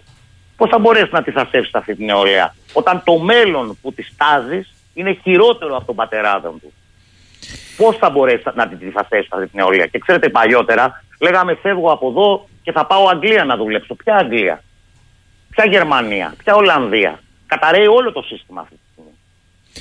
Θέλω να κλείσουμε με κάποια ερωτήματα ακροατών. Λέει εδώ ο Σάκης να σημειωθεί ότι όσοι πηγαίνουμε Ιταλία μετά το σκάνδαλο της μαφίας που ξέσπασε τα τρένα, το δρομολόγιο με το Eurostar που πας σε 45 λεπτά από Βενετία. Φλωρεντία, απόσταση Αθήνα Βόλος, από 85 ευρώ πήγε 17 ή 19 ευρώ με κρίση κιόλας το ρεύμα. Δηλαδή έπεσε θεαματικά, για να καταλάβουμε τι γίνεται. Λέει άλλος φίλος. Ναι, ναι, θέλετε να πείτε κάτι? Όχι, ακριβώς για αυτόν τον λόγο. Ουσιαστικά είναι αυτά που έλεγα πριν. Άλλος φίλος εδώ λέει το εξής. Κάποια στιγμή, λέει, κύριε Λύκο, θα πρέπει σε αυτή τη χώρα να βάλουμε δικλείδες ασφαλείας σε όλα. Και αν δεν τηρούνται, να μην λειτουργεί καν η υπηρεσία. Δεν γίνεται, για παράδειγμα, τα νοσοκομεία να λειτουργούν διαλυμένα μόνο και μόνο για να λέμε ότι έχουμε νοσοκομεία, με εταιρείες να κάνουν τους νόμους στα νοσοκομεία, δικλείδες ασφαλείας στα πάντα. Ακριβώς. Στην Αμερική, ξέρετε, αν υπήρχε αυτό το πρόβλημα με τις γραμμές που δεν μπορούσε να ηλεκτροδοτηθεί κτλ., και σήμερα θα έμενε κανονικά στο σταθμό και θα περίμενε μέχρι να αποκατασταθεί για να ξεκινήσει το τρένο. Όχι πάμε και όπου βγει. Αλλά ξέρετε, αυτή η Ελλάδα του πάμε και όπου βγει τώρα έχει αρχίσει και αντεπιτίθεται. Αυτό το πάμε και όπου βγει είναι αυτά τα ποτάμια που πλημμυρίζουν, τα ανθρώπινα ποτάμια που πλημμυρίζουν τους δρόμους σε όλες τις πόλεις της Ελλάδος τελευταία. Ζητώντας ουσιαστικά τη ζωή τους πίσω. Ξέρετε, η ακρίβεια είναι τεράστια στην Ελλάδα. Αν βάλετε πληθωρισμούς, αν βάλετε κερδοσκοπία, αν βάλετε, τολμώ να το πω, και μαυραγορητισμό. Όμως η ανθρώπινη ζωή είναι πάρα πολύ φθηνή. Και είναι κρίμα. Η ανθρώπινη ζωή είναι πάρα πολύ φθηνή. Ο φίλος ο Νικόλας. Κύριε Λύκο, να αναφερθεί πως η Καλιφόρνια ήταν η πιο πράσινη πολιτεία στην Αμερική και ίσως και στον κόσμο. Συνδέεται με όλες τις πρωτοπορίες στη λεγόμενη πράσινη ενέργεια. Αυτό άρχισε να παρουσιάζει όμως σοβαρές αναταράξεις. Από τα blackout. Ήδη από τις αρχές του προηγούμενου χρόνου, όταν ψήφισαν νέο νόμο που μείωνε τις επιδοτήσεις για φωτοβολταϊκά, σε σημείο πλέον που μόνο πολύ πλούσιοι και εταιρείες και με μεγάλες εγκαταστάσεις θα μπορούσαν να εγκαταστήσουν φωτοβολταϊκά και να πουλάνε την ενέργεια. Επίσης, οι μικρές εγκαταστάσεις δεν μπορούσαν πλέον να πουλήσουν την περίσσια. Όλοι έλεγαν πως ουσιαστικά στην Καλιφόρνια η πράσινη ανάπτυξη έχει τελειώσει με αυτό το νόμο και να που τώρα έρχονται και τα επίχειρα. Μα δεν είναι μόνο αυτό. Ήδη υπήρχαν παραδείγματα στην Καλιφόρνια και στο Τέξας με τα blackout που είχαμε. Όταν διώξανε πυρηνική ενέργεια και άνθρακα. Και μπήκανε στη λεγόμενη αυτή πράσινη ενέργεια. Αλλά το έχουμε ξαναπεί. Για κάθε μία κιλοβατόρα από πράσινη ενέργεια που παίρνουμε, πρέπει να έχουμε την ίδια κιλοβατόρα ως μονάδα βάσης για να μπορέσει να συντηρηθεί το σύστημα από υδρογονάνθρακες. Πρέπει να αποφασίσουμε τι θέλουμε. Είναι συμπληρωματική. Η πράσινη ενέργεια, το επαναλαμβάνω, είναι συμπληρωματική, αλλά από μόνη της δεν μπορεί να μας λύσει το πρόβλημα. Δεν γίνεται να το λύσει το πρόβλημα γιατί είναι στοχαστικά μοντέλα. Δεν γνωρίζω τι θα γίνει μετά από 20 χρόνια. Προς το παρόν όμως δεν μπορεί να λυθεί. Αλλά εδώ ξέρετε τι γίνεται. Κάθε φορά που έχουμε ένα πρόβλημα, επειδή όλα λειτουργούν χρηματιστηριακά, τι γίνεται? Πετάγαμε μια ωραία ιδέα στον αέρα και λέγαμε πράσινη ενέργεια. Πράσινη ανάπτυξη. Πάμε να πιάσουμε τους στόχους της βιώσιμης ανάπτυξης. Παρεπιπτόντως, ένας βασικός στόχος της βιώσιμης ανάπτυξης είναι η bottom-up προσέγγιση στα πράσινα ζητήματα και γενικότερα στη λήψη των αποφάσεων. Δηλαδή, ο λαός πρέπει να αποφασίζει. Και όχι κάποιοι να αποφασίζουν ερήμην του. Βασικός στόχος, κανείς βέβαια δεν μιλάει για αυτό. Μιλάμε μόνο για την κλιματική κρίση. Βασικός στόχος της βιώσιμης ανάπτυξης. Όταν λοιπόν δημιούργησαν, όπως καταλαβαίνετε, αυτές τις νέες επιχειρήσεις, οι οποίες μπήκανε παντού. Μπήκανε παντού. Αυτοκίνητα, μπαταρίες, είδατε τι αποφάσεις πήρανε στην Ευρωπαϊκή Ένωση, καταρρίπτοντας τον κανόνα περί αθέμητου ανταγωνισμού, ότι τα κράτη δεν μπορούν να ψηρίζουν εταιρείες κτλ. Τον κατέριψαν μόνο για την κατασκευή μπαταριών. Και εμείς τι κάναμε?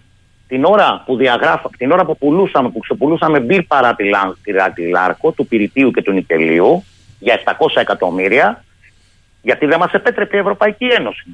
Την ίδια στιγμή διαγράφανε 700 εκατομμύρια του ΟΣΕ, γιατί έπρεπε να πουληθεί.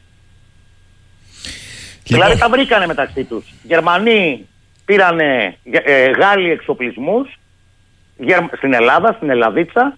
Γερμανοί αεροδρόμια. Να δώσουμε κάτι και στους Ιταλούς για να συνενέσουμε. Πάρε σε υδροδρόμου.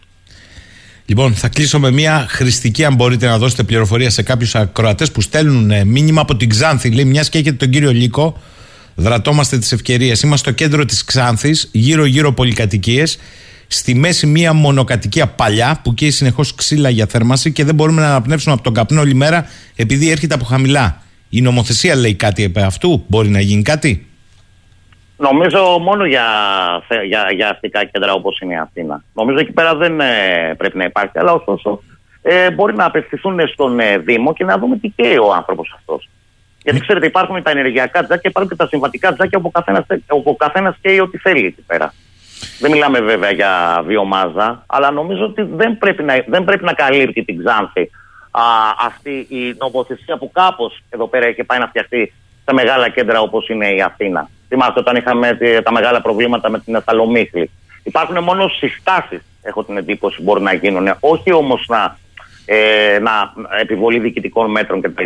Καλά, δεν ξέρουμε και την κατάσταση αυτής της οικίας. Θέλω να σας ευχαριστήσω, κύριε Λύκο, για σήμερα. Θα τα ξαναπούμε. Και εγώ θέλω να σας ευχαριστήσω ιδιαίτερα και θέλω να κλείσω με αυτό που σας είπα προηγουμένως, ότι με δύο πράγματα μάλλον, ότι ανθρώπινο λάθος υπάρχει όταν όλα τα άλλα λειτουργούν άψογα, αλλιώς δεν υπάρχει το λεγόμενο ανθρώπινο λάθος εν έτη 2023, και επίσης να επισημάνω πάλι το εξής, ότι την ώρα που στην Ελλάδα η διαβίωση καθίσταται αβάσταχτη, η καθημερινότητα, σε αυτή τη χώρα η ζωή καθίσταται πάρα πολύ φθηνή. Είναι πάρα πολύ φθηνή. Οφείλουμε να το ανατρέψουμε. Ευχαριστώ πολύ. Ευχαριστώ και εγώ, κύριε Λύκο. Εδώ είμαστε πάλι. Λέει ο φίλος μας ο Κώστας, καλημέρα σας. Εγώ καταλαβαίνω με όλα αυτά ότι δεν υπάρχει στον πολιτισμένο κόσμο χώρα στην οποία οι πρωθυπουργοί και οι υπουργοί να είναι συγγενείς πρώτου ή δεύτερου βαθμού προηγούμενων πρωθυπουργών και υπουργών. Ούτε καν στην Τουρκία, την οποία πολλές φορές κλεβάζουμε, και στις βαλκανικές χώρες. Μόνο σε ορισμένες κοινωνικά υπανάπτυκτες και πολιτικά καθυστερημένες χώρες του τρίτου κόσμου συναντώνται παρόμοια φαινόμενα. Γύρω από την οικογενειοκρατική αυτή ολιγαρχία στροβιλίζονται οι ευνοούμενοι και ελεγχόμενοι δορυφόροι κομματάρχες της, οι ενσαρκωτές του αθάνατου Μαυρογιαλούρου, και σε ομόκεντρους κύκλους ανακυκλώνονται με το αζημίωτο οι διάφοροι τοπικοί παράγοντες, προπαγανδιστές, υποστηρικτές και ψηφοφόροι κομματικοί πελάτες. Με λίγα λόγια λέει, όσο μεγαλύτερο είναι ένα ψεύδος, τόσο περισσότερο πισταυτό γίνεται από το λαό. Εξυγχρονισμός, θυμίζω Γιώργο, επανίδρυση του κράτους, λεφτά υπάρχουν, σκίζω το μνημόνιο με ένα νόμο και ένα άρθρο, και τώρα τελευταία το επιτελικό κράτος των αρίστων που βούλιαξε στα Τέμπη. Και ο φίλος ο Γιώργος λέει, καλημέρα σας. Η κυβέρνηση του επιτελικού κράτους και των αρίστων τελειώνει τη θητεία της μέσα σε ποταμούς αίματος αθώων, κυρίως νέων Ελλήνων πολιτών. Σήμερα όμως το βασικό είναι ότι η διαφθορά και η αναξιοκρατία και η κλοπή του δημοσίου χρήματος βρίσκεται στον πυρήνα γέννησης αυτού του ίδιου του σάπιου μεταπολιτευτικού κράτους, όπως μας το παραδίδουν μετά το 1974. Τα δισεκατομμύρια των συμβάσεων περί των ΟΣΕ τα καρπόθηκαν οι αρμόδιοι της πολιτικής κλεπτοκρατίας μεταπολίτευσης, ενώ τα συγκριτικά λιγότερα λεφτά, απλώς εκατομμύρια, από το συνεχές πιάτσικο σε καλώδια, χαλκούς, εξοπλισμούς, τρένων, τα διενεργούσε ο γνωστός εσωτερικός στρατός κατοχής χώρας, κατσαπλιάδες ληστές, σκραπατζίδες, κλεπταποδόχοι, τους οποίους το κράτος άφηνε ασίδωτους όταν δεν έπαιρνε τη μίζα του. Για όλα αυτά είναι υπέτειος ο κοινοβουλευτισμός που αντικαταστάθηκε από την κομματοκρατία και με τις επιλογές δικές μας εκλογές. Το πολίτευμα, Γιώργο, κατάντησε πρωθυπουργοκεντρική πολιτική μοναρχία που τρέφεται από τη σάπια δεξαμενή της κληρονομικής οικογενειοκρατίας, την οποία στηρίζουν οι ελίτ και οι ντόπιοι κοτσαμπάσιδες. Με λίγα λόγια, καταλήγει ο φίλος ο Γιώργος, έχουμε μια εκλεγμένη ολιγαρχία να κάνει κουμάντο. Έχουμε. Ο επόμενος ομιλητής, και μαζί του θα κλείσουμε σήμερα την εκπομπή για όλο το υπόλοιπο, είναι ο κύριος Γιώργος Κοντογιώργης. Καλημέρα, κύριε Κοντογιώργη. Καλημέρα, κύριε Σαχίνη, και στους ακροατές μας. Με έναν τραγικό τρόπο επιβεβαιώνονται πολλά από τα λεγόμενά σας από χρόνο σε χρόνο. Αλλά θέλω να ξεκινήσουμε με αυτό καθ' αυτό το γεγονός, διότι έχουμε καταλάβει όλοι την διαχρονία του ζητήματος και τη διάχυση των ευθυνών. Όμως, εγώ οφείλω να το πω αυτό, μία κυβέρνηση με άξονα ότι επί 4 χρόνια άλλαξε την Ελλάδα, όπως γράφει εδώ ο φίλος μου, συντρίβεται στο δυστύχημα των τεμπών. Εγώ τι θέλετε να σας πω, όταν ακόμα και τα κοπάδια των προβάτων που ήταν κοντά στο δυστύχημα, στην τραγωδία αυτή, το γνώριζαν και το γνωρίζουν. Οι Έλληνες πότε χρειαζόταν, πόσο καιρό χρειάζονται για να το αντιληφθούν αυτό το πράγμα. Ξέρετε, στην Ελλάδα έχουμε υποστεί μια τρομακτικής φύσεως αλωτρίωση. Σκεπτόμαστε με το μυαλό και τις προτεραιότητες και τις ιδεολογίες των άλλων και όχι με το μυαλό μας. Γι' αυτό και περιοριζόμαστε στην κριτική, αλλά όχι στην αιτιολογία του πράγματος και στις προτάσεις που θα μπορούσαν να το αλλάξουν. Τούτο εξηγεί ότι επί 200 χρόνια και όχι στην περίπτωση των τεμπών, που είναι ένα απόστημα, αν θέλετε, του ιδίου φαινομένου, ή στη διάρκεια της μεταπολίτευσης που γιγαντώνεται το φαινόμενο, επί 200 χρόνια λοιπόν συσσωρεύουμε καταστροφές διαχειρός της πολιτικής ελίτ των Αθηνών, δηλαδή του κράτους, χωρίς κανείς να αγγίζει τη φύση αυτού του κράτους. Άκουσα προηγουμένως να λέει ότι κάποιος ότι είναι ο κοινοβουλευτισμός που μεταβάλλεται σε κομματοκρατία. Μεταβλήθηκε. Λοιπόν, ο κοινοβουλευτισμός είναι αυτό το οποίο κρύβει, η προβολή της έννοιας κοινοβουλευτισμός είναι αυτό που κρύβει αυτό που είναι η φύση του πολιτικού συστήματος που δεν θέλουν να το δουν. Μια εκλόγιμη μοναρχία, η οποία από συστάσεως του ελληνικού κράτους, για λόγους που έχω εξηγήσει, είναι κομματοκρατία, είναι εκφυλισμένη σε κομματοκρατία. Δεν είναι καινούριο φαινόμενο, έχουμε εξάρσεις. Μία από τις εξάρσεις αυτές λοιπόν της κομματοκρατίας είναι η περίοδος της μεταπολίτευσης από τη δεκαετία του 80. Τι σημαίνει κομματοκρατία λοιπόν? Κομματοκρατία σημαίνει η εκλόγιμη μοναρχία που οι διαχειριστές της, δηλαδή τα κόμματα, αντί να είναι διαμεσολαβητές σε μια σχέση κοινωνίας και πολιτικής άτυπη, εξωθεσμική δηλαδή, έχουν καταλάβει το κράτος, το χρησιμοποιούν ως λάφυρο για τους δικούς τους σκοπούς. Για να συμβεί αυτό χρειάζεται νομιμοποίηση. Χρειάζεται δηλαδή εξαγορά των πολιτών με τη μεταβολή τους σε πελάτες. Χρησιμοποιούν το δημόσιο χρήμα, τις δημόσιες θέσεις για να εξαγοράζουν την κοινωνία, προκειμένου να τους αφήνει ήσυχους να ανέμονται το σύνολο του κράτους. Ξέρετε, πολλές φορές μιλάμε αφηρημένα. Ας μιλήσουμε λοιπόν και μία φορά συγκεκριμένα.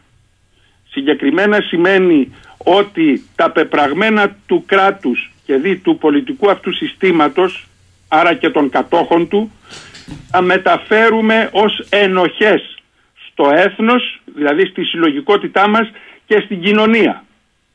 Δηλαδή μας ενοχοποιούν για αυτό που οι ίδιοι διαπράττουν, ότι εμείς φταίμε, ότι εμείς τους εκλέγουμε. Από πού και ως πού τους εκλέγουμε? Εάν θα ήταν το σύστημα, όπως μας λένε, αντιπροσωπευτικό, δεν λέω δημοκρατικό, ας το αφήσουμε, τα μαζεύουν όλα μαζί, αντιπροσωπευτικό, θα έπρεπε από τη στιγμή που ο Μητσοτάκης, ο Τσίπρας κλπ. Εκλέγεται, μάλλον επιλέγεται, γιατί μεταξύ των αυτών που προτείνουν οι μηχανισμοί με καταστρατήγηση του συντάγματος συμβαίνει να επιλέγεται ο ένας ή ο άλλος. Αλλά από τη στιγμή που επιλέγεται, λοιπόν, θα έπρεπε, αν διαπιστώνουμε ότι κάτι δεν πάει καλά, να μπορούμε να τον αναγκάσουμε να το πάει καλά, να του υποβάλουμε πολιτικές, να τον ανακαλέσουμε, να τον προσαγάγουμε στη δικαιοσύνη. Ό,τι θα κάναμε στην ιδιωτική μας ζωή. Τι είναι αυτό, κύριε Σαχίνη, που στην ιδιωτική μας ζωή δεν το επιτρέπουμε, δεν δεχόμαστε μίγα στο σπαθί μας να αποφασίζει κάποιος άλλος ή να εκχωρούμε την ευθύνη της διαχείρισης του σπιτιού μας, και σε αυτό που είναι το σύνολο της κοινωνίας, τα εκατομμύρια των ανθρώπων, το εκχωρούμε σε έναν με απόλυτη αρμοδιότητα, ολοκληρωτική αρμοδιότητα. Γνωρίζοντας μάλιστα τι θα κάνει, γιατί το γνωρίζουμε. Εάν διαβάσετε την κριτική που ασκεί η αντιπολίτευση στην κυβέρνηση σήμερα, είναι ακριβώς η αποκάλυψη του τι θα κάνουν αυτοί όταν έρθουν στην εξουσία. Το αντίστοιχο έκανε η παρούσα κυβέρνηση όταν ήταν στην αντιπολίτευση και ούτω καθεξής. Εάν λοιπόν 200 χρόνια δεν μας έβαλε μυαλό και διαδηλώνουμε είτε για να τα σπάσουμε τις περιουσίες των ιδιωτών ή του κράτους, τις δικές μας, είτε για να διαμαρτυρηθούμε, είτε για να διακηρύξουμε τις απόψεις μας, αλλά δεν έχουμε πρόταση να θεραπευθεί το κακό, τότε είμαστε άξιοι της μοίρας μας. Το έβλεπα στους νέους που διαδήλωναν και διαδηλώνουν αυτές τις μέρες λόγω των τεμπών. Δεν είδα καμία πρόταση που να ζητάει να αναλάβουν ευθύνες στο πεδίο του ελέγχου και της διακυβέρνησης. Μα, θα θεσμηθούν. Κύριε καθηγητά, με συγχωρείτε, για να κάνω και το συνήγορο του διαβόλου εδώ. Πώς να το ζητήσει αυτό η νεολαία, όταν η ίδια αυτή η νεολαία βλέπει, για παράδειγμα, να διατάσσεται η συγκρότηση μιας επιτροπής από έναν υπουργό που δεν έχει αναλάβει καν με επίσημο τρόπο, με φεκ καθήκοντα, δηλαδή αποποιείται των καθηκόντων, για τον κύριο Γεραπετρίτη μιλώ, ο οποίος συμβαίνει εξ αγχιστίας να συνδέεται με εταιρεία που έχει σχέση με το σιδηρόδρομο, όταν βλέπει έναν υφυπουργό καθήλυνα αρμόδιο για το σιδηρόδρομο να παραμένει στη θέση του, ο υπουργός παραιτήθηκε, όπως παραιτήθηκε, και όταν βλέπει ότι τα μέλη αυτής της επιτροπής που θα διεξαγάγουν τον έλεγχο με τον ένα ή τον άλλο τρόπο διαχρονικά έχουν εμπλακεί στην υπόθεση διάλυσης του ΟΣΕ. Η νεολαία πώς να ζητήσει να ελέγξει όταν ούτε τα αυτονόητα δεν γίνονται? Κύριε Σαχίνη, δεν θα ελέγξει η νεολαία το τι γίνεται στην επιτροπή που ψάχνει το πρόβλημα του ΟΣΕ, το πρόβλημα των σιδηροδρόμων. Θα ελέγξει αυτούς οι οποίοι είναι αρμόδιοι να βάλουν τάξη στα πράγματα και να λειτουργούν σαν ρολόι. Με άλλα λόγια, να ξέρει η κορυφή ότι ό,τι συμβεί στην πυραμίδα μέχρι τη βάση θα υποστεί τις συνέπειες, διότι θα έχει τις ευθύνες. Να έρθουμε για να δούμε πώς λειτουργεί η κομματοκρατία. Ο τωρινός πρωθυπουργός.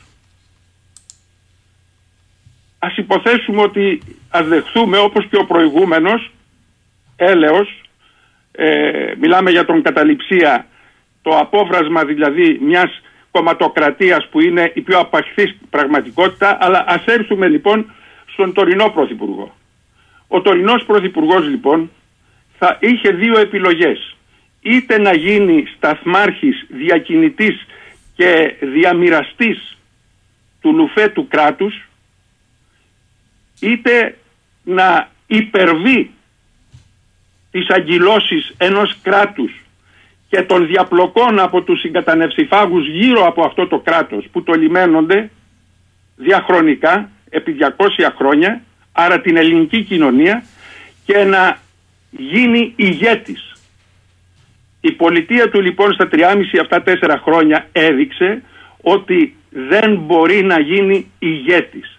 Δεν μπορεί να γίνει, να υπερβεί αυτό το οποίο τον ανέδειξε. Δηλαδή το πολιτικό σύστημα καλεί τους ομοίους του και τους ζητάει να γίνουν διαμεσολαβητές στο διαμοιρασμό των συμφερόντων, αντί να πει ο ίδιος μου έλαχε μια μεγάλη τύχη να μπω μπροστά από την κοινωνία και να την φέρω στο μέλλον. Άρα να καταλύσω ό,τι την κρατάει στο παρελθόν. Αυτό πώς αποδεικνύεται? Προσέξτε, ποιους έχει επιλέξει ως υπουργούς? Ξέρετε, η τριανδρία μέσα στη Νέα Δημοκρατία αυτή τη στιγμή είναι ο Πρωθυπουργός, ο Γεωργιάδης και ο Βορίδης. Αυτοί ενορχιστρώνουν για να καλύπτουν το λεγόμενο εκλογικό φάσμα της Νέας Δημοκρατίας. Αναλογιστείτε λοιπόν ποιο είναι το πνεύμα αυτών των ανθρώπων.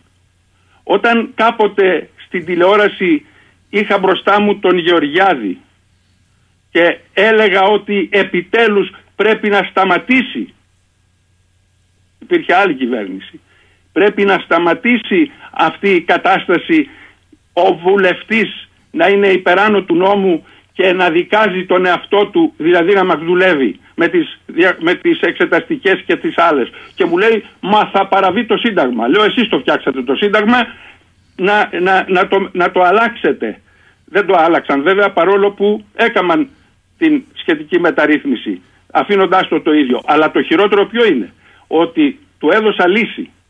Έδωσα λύση στο πολιτικό σύστημα και του λέω, όταν έρχεται η πρόταση για τον βουλευτή, για τον υπουργό, για τον πρωθυπουργό, ότι διέπραξε πολιτικό αδίκημα, δεν έχει παρά να υπογράψει ο καθήλυνα αρμόδιος πρόεδρος της Βουλής και να το στείλει κατευθείαν στη δικαιοσύνη. Να πει συμφωνεί. Πού βρίσκεται η αντισυνταγματικότητα? Προσέξτε τώρα, ποιους επέλεξε στα κέρια θέματα. Δεν θα πάμε ότι επέλεξε όποιους ήταν προσκύμενοι στον ίδιο τον Πρωθυπουργό ή όποιον ήταν αποτυχημένος Πρωθυπουργός και προσκύμενος σε όλες τις δημόσιες θέσεις και δημόσιους οργανισμούς. Θα πάμε σε αυτό το οποίο αποτελεί τους συμβούλους του. Ξέρετε, το πρότυπο του Πρωθυπουργού για το τι είναι η χώρα είναι, θα αναφέρω μόνον έναν ξένο, ο οποίος διακινεί τα συμφέροντα της Αγγλίας στην προσέγγιση της ελληνικής ιστορίας, των Πίτων. Δεν χρειάζεται να αναφέρουμε και ποιους επικαλείται εσωτερικά για να μας δείξει πώς βλέπει την Ελλάδα. Το δεύτερο, με τις επιλογές του, ποιον επέλεξε πρόεδρο του κράτους? Την κυρία Σακελαροπούλου. Έχει δει κανείς το βιογραφικό της? Ποιον επέλεξε? Γιατί ο ίδιος επέλεξε, δηλαδή το πολιτικό σύστημα που κυβερνάει, το κόμμα. Ό,τι θα έκανε και οποιοδήποτε άλλο κόμμα της αντιπολίτευσης σήμερα, αν ήταν εξουσία. Ποιον επέλεξε ως εισαγγελέα του Αριού Πάγου? Έχει δει κανείς το βιογραφικό του κυρίου Ντογιάκου? Τα πεπραγμένα του κυρίου Ντογιάκου? Μα μόνο και μόνο το γεγονός ότι έχει κουμπαριές μέσω των παιδιών του με έναν τέος πρωθυπουργό του κόμματος που κυβερνάει. Και αν ήταν στην αντιπολίτευση το ίδιο θα ήταν. Που ο άλλος γιος του είναι, όπως αναφέρεται, σύμβουλος ή δεν ξέρω τι σε εισπρακτικές εταιρείες, ο οποίος ήταν ανακλητός στον αρμόδιο υπουργό των σιδηροδρόμων. Πώς θα ελεγχθεί ο κύριος Μικρός Καραμανλής από τον κύριο Ντογιάκο, ο οποίος έχει το γιο του εμπλεκόμενο και θα έπρεπε να είναι ανακρινόμενος αυτή τη στιγμή ως συμμέτοχος στο έγκλημα? Πηγαίνετε, κύριε Σαχίνη, στο σταθμό Λαρίσης στην Αθήνα, που είναι ο κεντρικός σταθμός στην Ελλάδα των σιδηροδρόμων. Ούτε στην Ουγκάντα δεν το συναντάει κανείς αυτό το φαινόμενο. Ποιος φταίει? Ο σταθμάρχης? Να πάμε λίγο παρακάτω. Εάν περπατήσετε στην Αθήνα ή σε οποιαδήποτε μεγάλη ή μικρή πόλη της Ελλάδας, θα διαπιστώσετε ότι τα εμβληματικά κτίρια που χαρακτηρίζουν την ταυτότητα της πόλης τα έχουν δώσει ιδιώτες. Από τη συγκρότηση του ελλαδικού κράτους μέχρι σήμερα, τι τα έκανε αυτά τα χρήματα που εισέπρατε το κράτος αυτό? Μπορεί κάποιος να μας εξηγήσει? Αν έχουμε πολιτισμό στην Αθήνα, οφείλεται στους ιδιώτες χορηγούς. Στη Γαλλία κάθε πρόεδρος φιλοδοξούσε να αφήσει το στίγμα του στην πολιτισμική ιστορία της Γαλλίας. Δημιουργούσε όπερες, δημιουργούσε μεγάλα έργα υποδομής. Ό,τι έκαναν και οι Αθηναίοι με τον Περικλή και άλλοι. Αυτοί εδώ δεν φιλοδοξούν τίποτε. Είναι πώς θα γίνουν σταθμάρχες, τροχονόμοι στο διαμοιρασμό του Λουφέ. Να πάμε λίγο παρακάτω. Ναι. Τους έβαλε στην κορυφή, στη διοίκηση, στη διαχείριση σημαντικών στιγμών της ελληνικής ιστορίας. Για αναλογιστείτε, από την Επιτροπή για τα 200 χρόνια μέχρι για την Σαλαμίνα, το Μαραθώνα κλπ, τις επετείους. Οι άνθρωποι αυτοί δεν έχουν καμία σχέση με την Ελλάδα, είναι ξένο σώμα, γι' αυτό είναι κομματοκρατία, δεν αγαπάνε την Ελλάδα, ενοχοποιούν την κοινωνία για τα κακώς κείμενα τα οποία αυτοί διαπράττουν, και βεβαίως για να μπορέσουν να βρεθούν στην κορυφή κάνουν αυτές τις περίφημες διαμοιρασιές του Λουφέ, δηλαδή του δημόσιου αγαθού. Τώρα μετέβαλαν όλη τη χώρα σε επιδοματούχους. Αυτά είναι εξαγορές, αυτά τα δισεκατομμύρια, εάν τα επένδυαν στην ελληνική χώρα, θα είχε μια τρομακτική οικονομική απογείωση και δεν θα χρειαζόταν τα επιδόματα ο κάθε φτωχός και ανέστιος. Δείτε τι συμβαίνει με την περίπτωση της σχέσης πόλης Αθηνών και υπαίθρου. Έχει ερημωθεί. Εάν καθίσετε, βάλετε έναν αρμόδιο να εξετάσετε τι έχουν νομοθετήσει και τι καθ' υπόδειξή τους το Συμβούλιο της Επικρατείας διαπράττει εναντίον της ελληνικής χώρας για να ερημωθεί, θα εκπλαγείτε. Θα εκπλαγείτε, αλλά ο καθένας ως άτομο τα βλέπει. Αλλά δεν βλέπει το σύνολο, τη μεγάλη εικόνα. Η μεγάλη εικόνα λοιπόν είναι το πολιτικό σύστημα. Εάν θα λειτουργούσε το πολιτικό σύστημα, θα έπρεπε να υπάρχει ο κανόνας του αντικειμενικού ελέγχου από τους διορισμούς. Μην μου πείτε ότι ο κύριος Μικρός Καραμανλής που μπήκε στο Υπουργείο του, πώς λέγεται εκεί, για τις υποδομές, έγινε με διαγωνισμό και εδείχθη ο καλύτερος. Μην μου πείτε ότι μπορεί να εκλεγεί, αν είναι υποψήφιος αυτή τη στιγμή, με τις δικές του δυνάμεις, έστω και αν έχει ένα κράτος πελατειακό μπροστά του. Το κόμμα αποφασίζει, επομένως ο αρχηγός. Κύριε Κοντογιώργη, με ρωτάει πολλοί κόσμος ακούγοντάς σας. Θέλω να σας διαβάσω δύο σχόλια και έτσι να πάτε και τη σκέψη σας πιο κάτω, αν είναι δυνατό. Λέει ένας εδώ, ο Νίκος από το Λονδίνο: δεδομένου της σημερινής κατάστασης που επικρατεί στην Ελλάδα, κύριε Κοντογιώργη, λέει, πώς θα μπορέσει ο λαός πρακτικά να αποκτήσει την εξουσία στην οποία αναφέρεστε, όταν το μόνο όπλο που του δίνουν είναι οι εκλογές κάθε 4 χρόνια? Αυτό, όταν δεν υπάρχει εναλλακτική λύση που να είναι άξια να αναλάβει το έργο αυτό, πρακτικά τι άλλο μπορεί να κάνει ο λαός που να μην μπορεί να εξουδετερωθεί από το εκάστοτε κομματικό σύστημα? Ποιος είναι αυτός που θα επιβάλλει την νομιμότητα στο κράτος, όταν η εξουσία αυτή έχει αυτονομηθεί και την έχει το πολιτικό σύστημα? Πρακτικά τι μπορούμε να κάνουμε? Και άλλος φίλος λέει το ίδιο, παρεμφερές: αντιμετωπίζετε το σύστημα, κύριε Κοντογιώργη, ως ένα δομημένο και έχοντας καταφέρει να ελέγξει όλους τους αρμούς εξουσίας, όταν ακόμη υπάρχει ο νόμος περί ευθύνης των υπουργών δια της ψήφου και εκλογής εντύμων και καθαρών ανθρώπων με λογοδοσία για τα πεπραγμένα τους? Πόσο εύκολο είναι, όταν τα λεγόμενα λόμπι ελέγχουν στο σύνολό τους σχεδόν όλα τα κόμματα, όντας χρηματοδότες, με επαναστάσεις και τι είδους, αφού ακόμη και οι απλές διαδηλώσεις, οι άδολες, σχεδόν ποινικοποιούνται?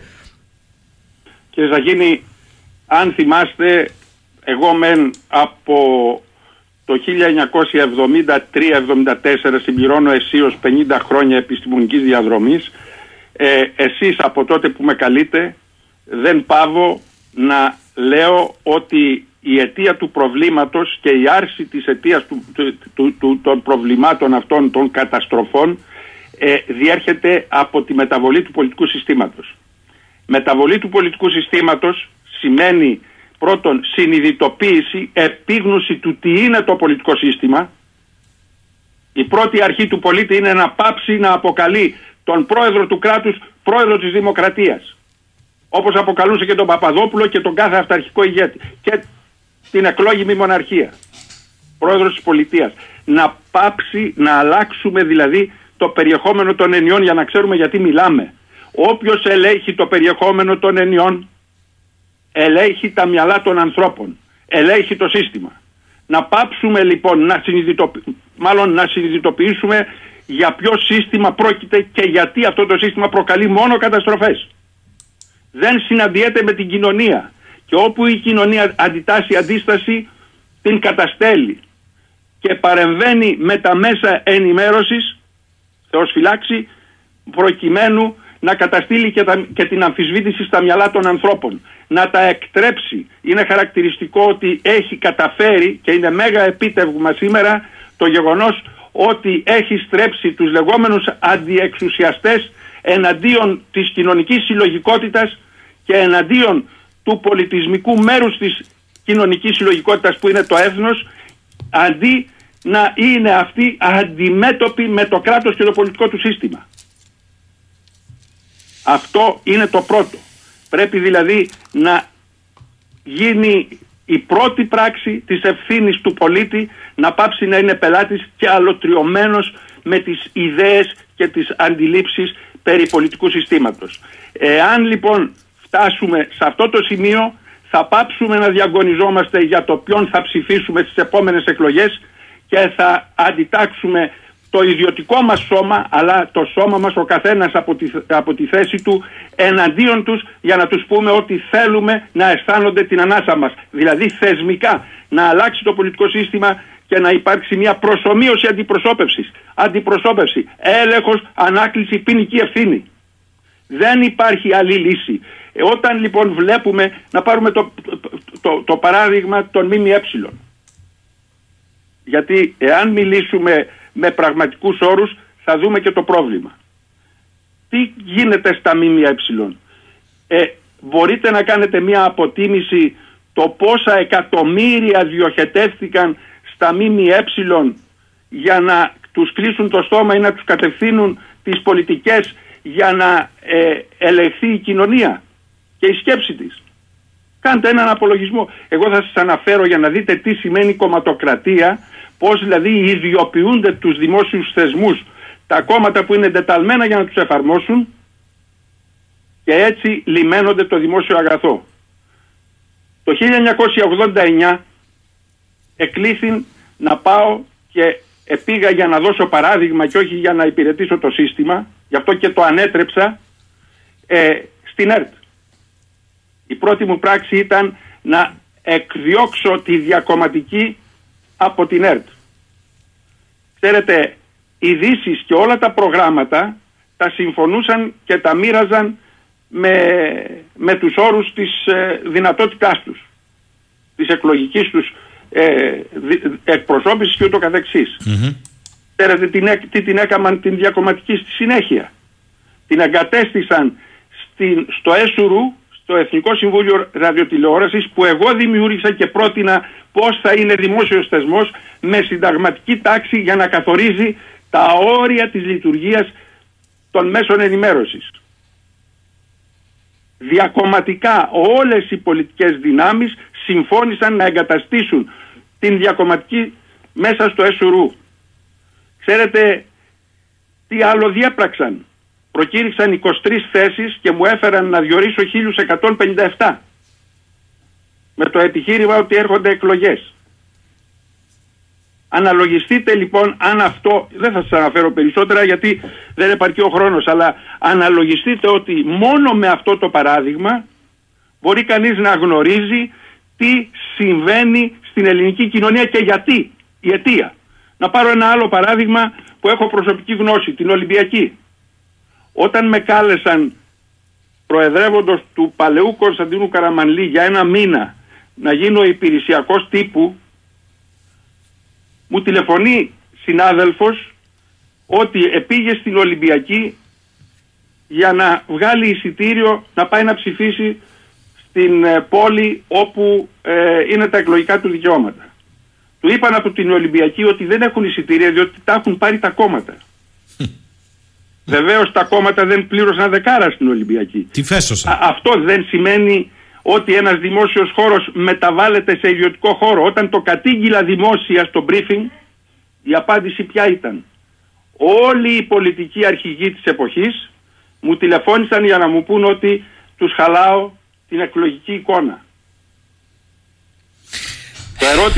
Το ερώτημα λοιπόν είναι πώς σε αυτό που συναντιόνται όλες οι κομματικές δυνάμεις, δηλαδή στην ιδιοποίηση του κράτους και στη λαιλασία τους, γιατί οι σιδηρόδρομοι δεν είναι μόνο το ατύχημα, αυτό είναι το απόστημα.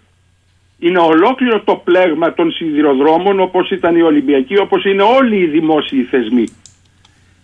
Και το κράτος το ίδιο. Όταν ακούμε, κύριε Σαχίνη, τον ίδιο τον Πρωθυπουργό, τον τωρινό Πρωθυπουργό, όπως και τους προηγούμενους, να λένε ότι το Σύνταγμα τους περιορίζει να απολύουν αυτούς οι οποίοι δεν κάνουν σωστά τη δουλειά τους, όσοι γνωρίζουν ότι λέει ψέματα, διότι λέει πράγματι ψέματα, όλοι λένε ψέματα. Το Σύνταγμα, ακόμα και το δικό του Σύνταγμα, δεν επιτρέπει την κομματική απόλυση, την απόλυση δηλαδή για ιδιωτελείς λόγους. Εάν ο υπάλληλος δεν πράττει το καθήκον του, απολύεται. Όμως πώς θα απολυθεί όταν ο έλεγχος του υπαλλήλου ή τα ανάλογα δηλαδή συμβούλια πειθαρχικού και άλλου ελέγχου έχουν παραδοθεί στα κομματόσκυλα των συνδικαλιστών και των κομμάτων και επομένως δεν οδηγείται κανείς στην απόλυση? Τι έκανε λοιπόν η κυβέρνηση σε όλα αυτά? Αν δεν εναγκαλιστεί ένας πρωθυπουργός, οποιοσδήποτε, συμπεριλαμβανομένου και του τωρινού που απέτυχε παταγωδός, εάν δεν φαντασιωθεί τον εαυτό του με φιλοδοξία ανάταξης της χώρας και μεταφοράς στο μέλλον, άρα σύγκρουσής του με όλο αυτό το κατεστημένο οικοδόμημα της ιδιοποίησης του κράτους, στο οποίο όλοι συμβάλλουν και το θέλουν, εάν δεν έρθει αντιμέτωπος και επομένως αν δεν αναγκαλιστεί την κοινωνία ως σύμμαχο εναντίον τους, η Ελλάδα θα εκλείψει σε πολύ λίγες δεκαετίες. Διότι θα συνεχίσει να συσσωρεύει και μάλιστα να δοξάζεται. Είναι πολύ χαρακτηριστικό, κύριε Σαχίνη, το γεγονός ότι προσέρχονται άνθρωποι της υποτιθέμενης διανόησης, τους οποίους διακινεί το σύστημα στην τηλεόραση, στα διάφορα μέσα ενημέρωσης, και τους αγκαλιάζουν οι ίδιοι οι πρωθυπουργοί, που έρχονται αυτοί να νομιμοποιήσουν τις καταστροφές. Είναι πολύ χαρακτηριστική η περίπτωση ενός ονόματι Καλύβα, ο οποίος φτιάχνει και ντοκιμαντέρ στην τηλεόραση για να μιλήσει για καταστροφές και θριάμβους. Ξέρετε τι έκρυψε ο κύριος αυτός? Το γεγονός ότι οι καταστροφές προκλήθηκαν από αυτούς που είναι στην εξουσία και είναι η μία συνεχόμενη της άλλης. Την αιτιολογία του πράγματος, όχι τους θριάμβους. Τι θα πει κατέστρεψαν έναν ελληνισμό 4 και εκατομμυρίων της Μικράς Ασίας και της Θράκης και στη συνέχεια ενσωμάτωσαν τα υπολείμματα αυτού του ελληνισμού? Είχαν άλλη επιλογή από το να τους ενσωματώσουν και να τους κάνουν από μεγάλους επιχειρηματίες που ήταν εκεί, εργατική τάξη στην Ελλάδα? Αυτό. Δείτε ένα άλλο παράδειγμα, κύριε Σαχίνη. Η λεγόμενη αστική ελίτ. Ξέρετε, ανέφερα προηγουμένως ότι όλα τα δημόσια κτίρια αυτή τη στιγμή που φτιάχνουν την ταυτότητα της πόλης είναι αποτέλεσμα δωρεών αυτών των ευεργετών. Καθένας τότε από την εθνική αστική τάξη του οικουμενικού ελληνισμού θεωρούσε, εάν πετύχαινε επομένως να γίνει πλούσιος, να κάνει και δωρεές στην κοινωνία από την οποία προήλθε και στην οποία ανήκε ως συλλογικότητα. Σήμερα αυτοί που αποτελούν την αστική ελίτ δεν είναι τίποτε άλλο παρά συγκατανευσιφάγοι στο λουφέ του κράτους, που κινούνται γι' αυτό και ελέγχουν τα ΜΜΕ, για να ενοχοποιούν την κοινωνία προκειμένου να μοιράζουν και τις ευθύνες και να μην τις έχουν οι πολιτικοί. Γι' αυτό και σήμερα λοιπόν στην υπόθεση της τραγωδίας των Τεμπών θα δείτε ότι όλη η υπόθεση θα εντοπιστεί στους δυστυχείς εκείνους υπαλλήλους που είναι και αποτέλεσμα της κομματοκρατίας μέσα από τις δυσλειτουργίες του οργανισμού αυτού και των επιλογών των ιδίων των προσώπων, αλλά κανείς δεν θα αγγιχθεί από τους προτέτιους, αυτούς που είναι οι άμεση εμπλεκόμενοι ένοχοι ενός σκανδάλου πρωτοφανούς, όπως και όλα τα άλλα.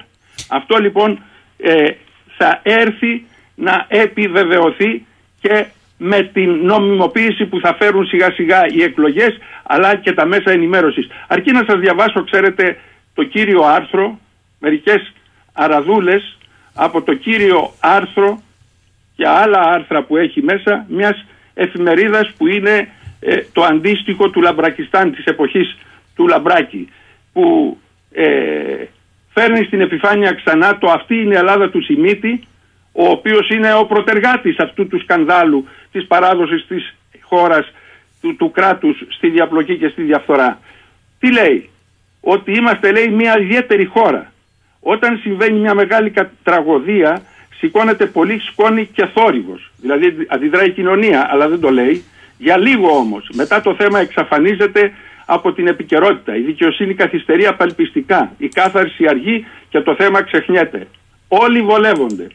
Προσέξτε, δεν υπάρχει πιο μεγάλο καθαρτήριο από αυτές τις διατυπώσεις που επαναλαμβάνονται συχνά για την πολιτική τάξη της χώρας.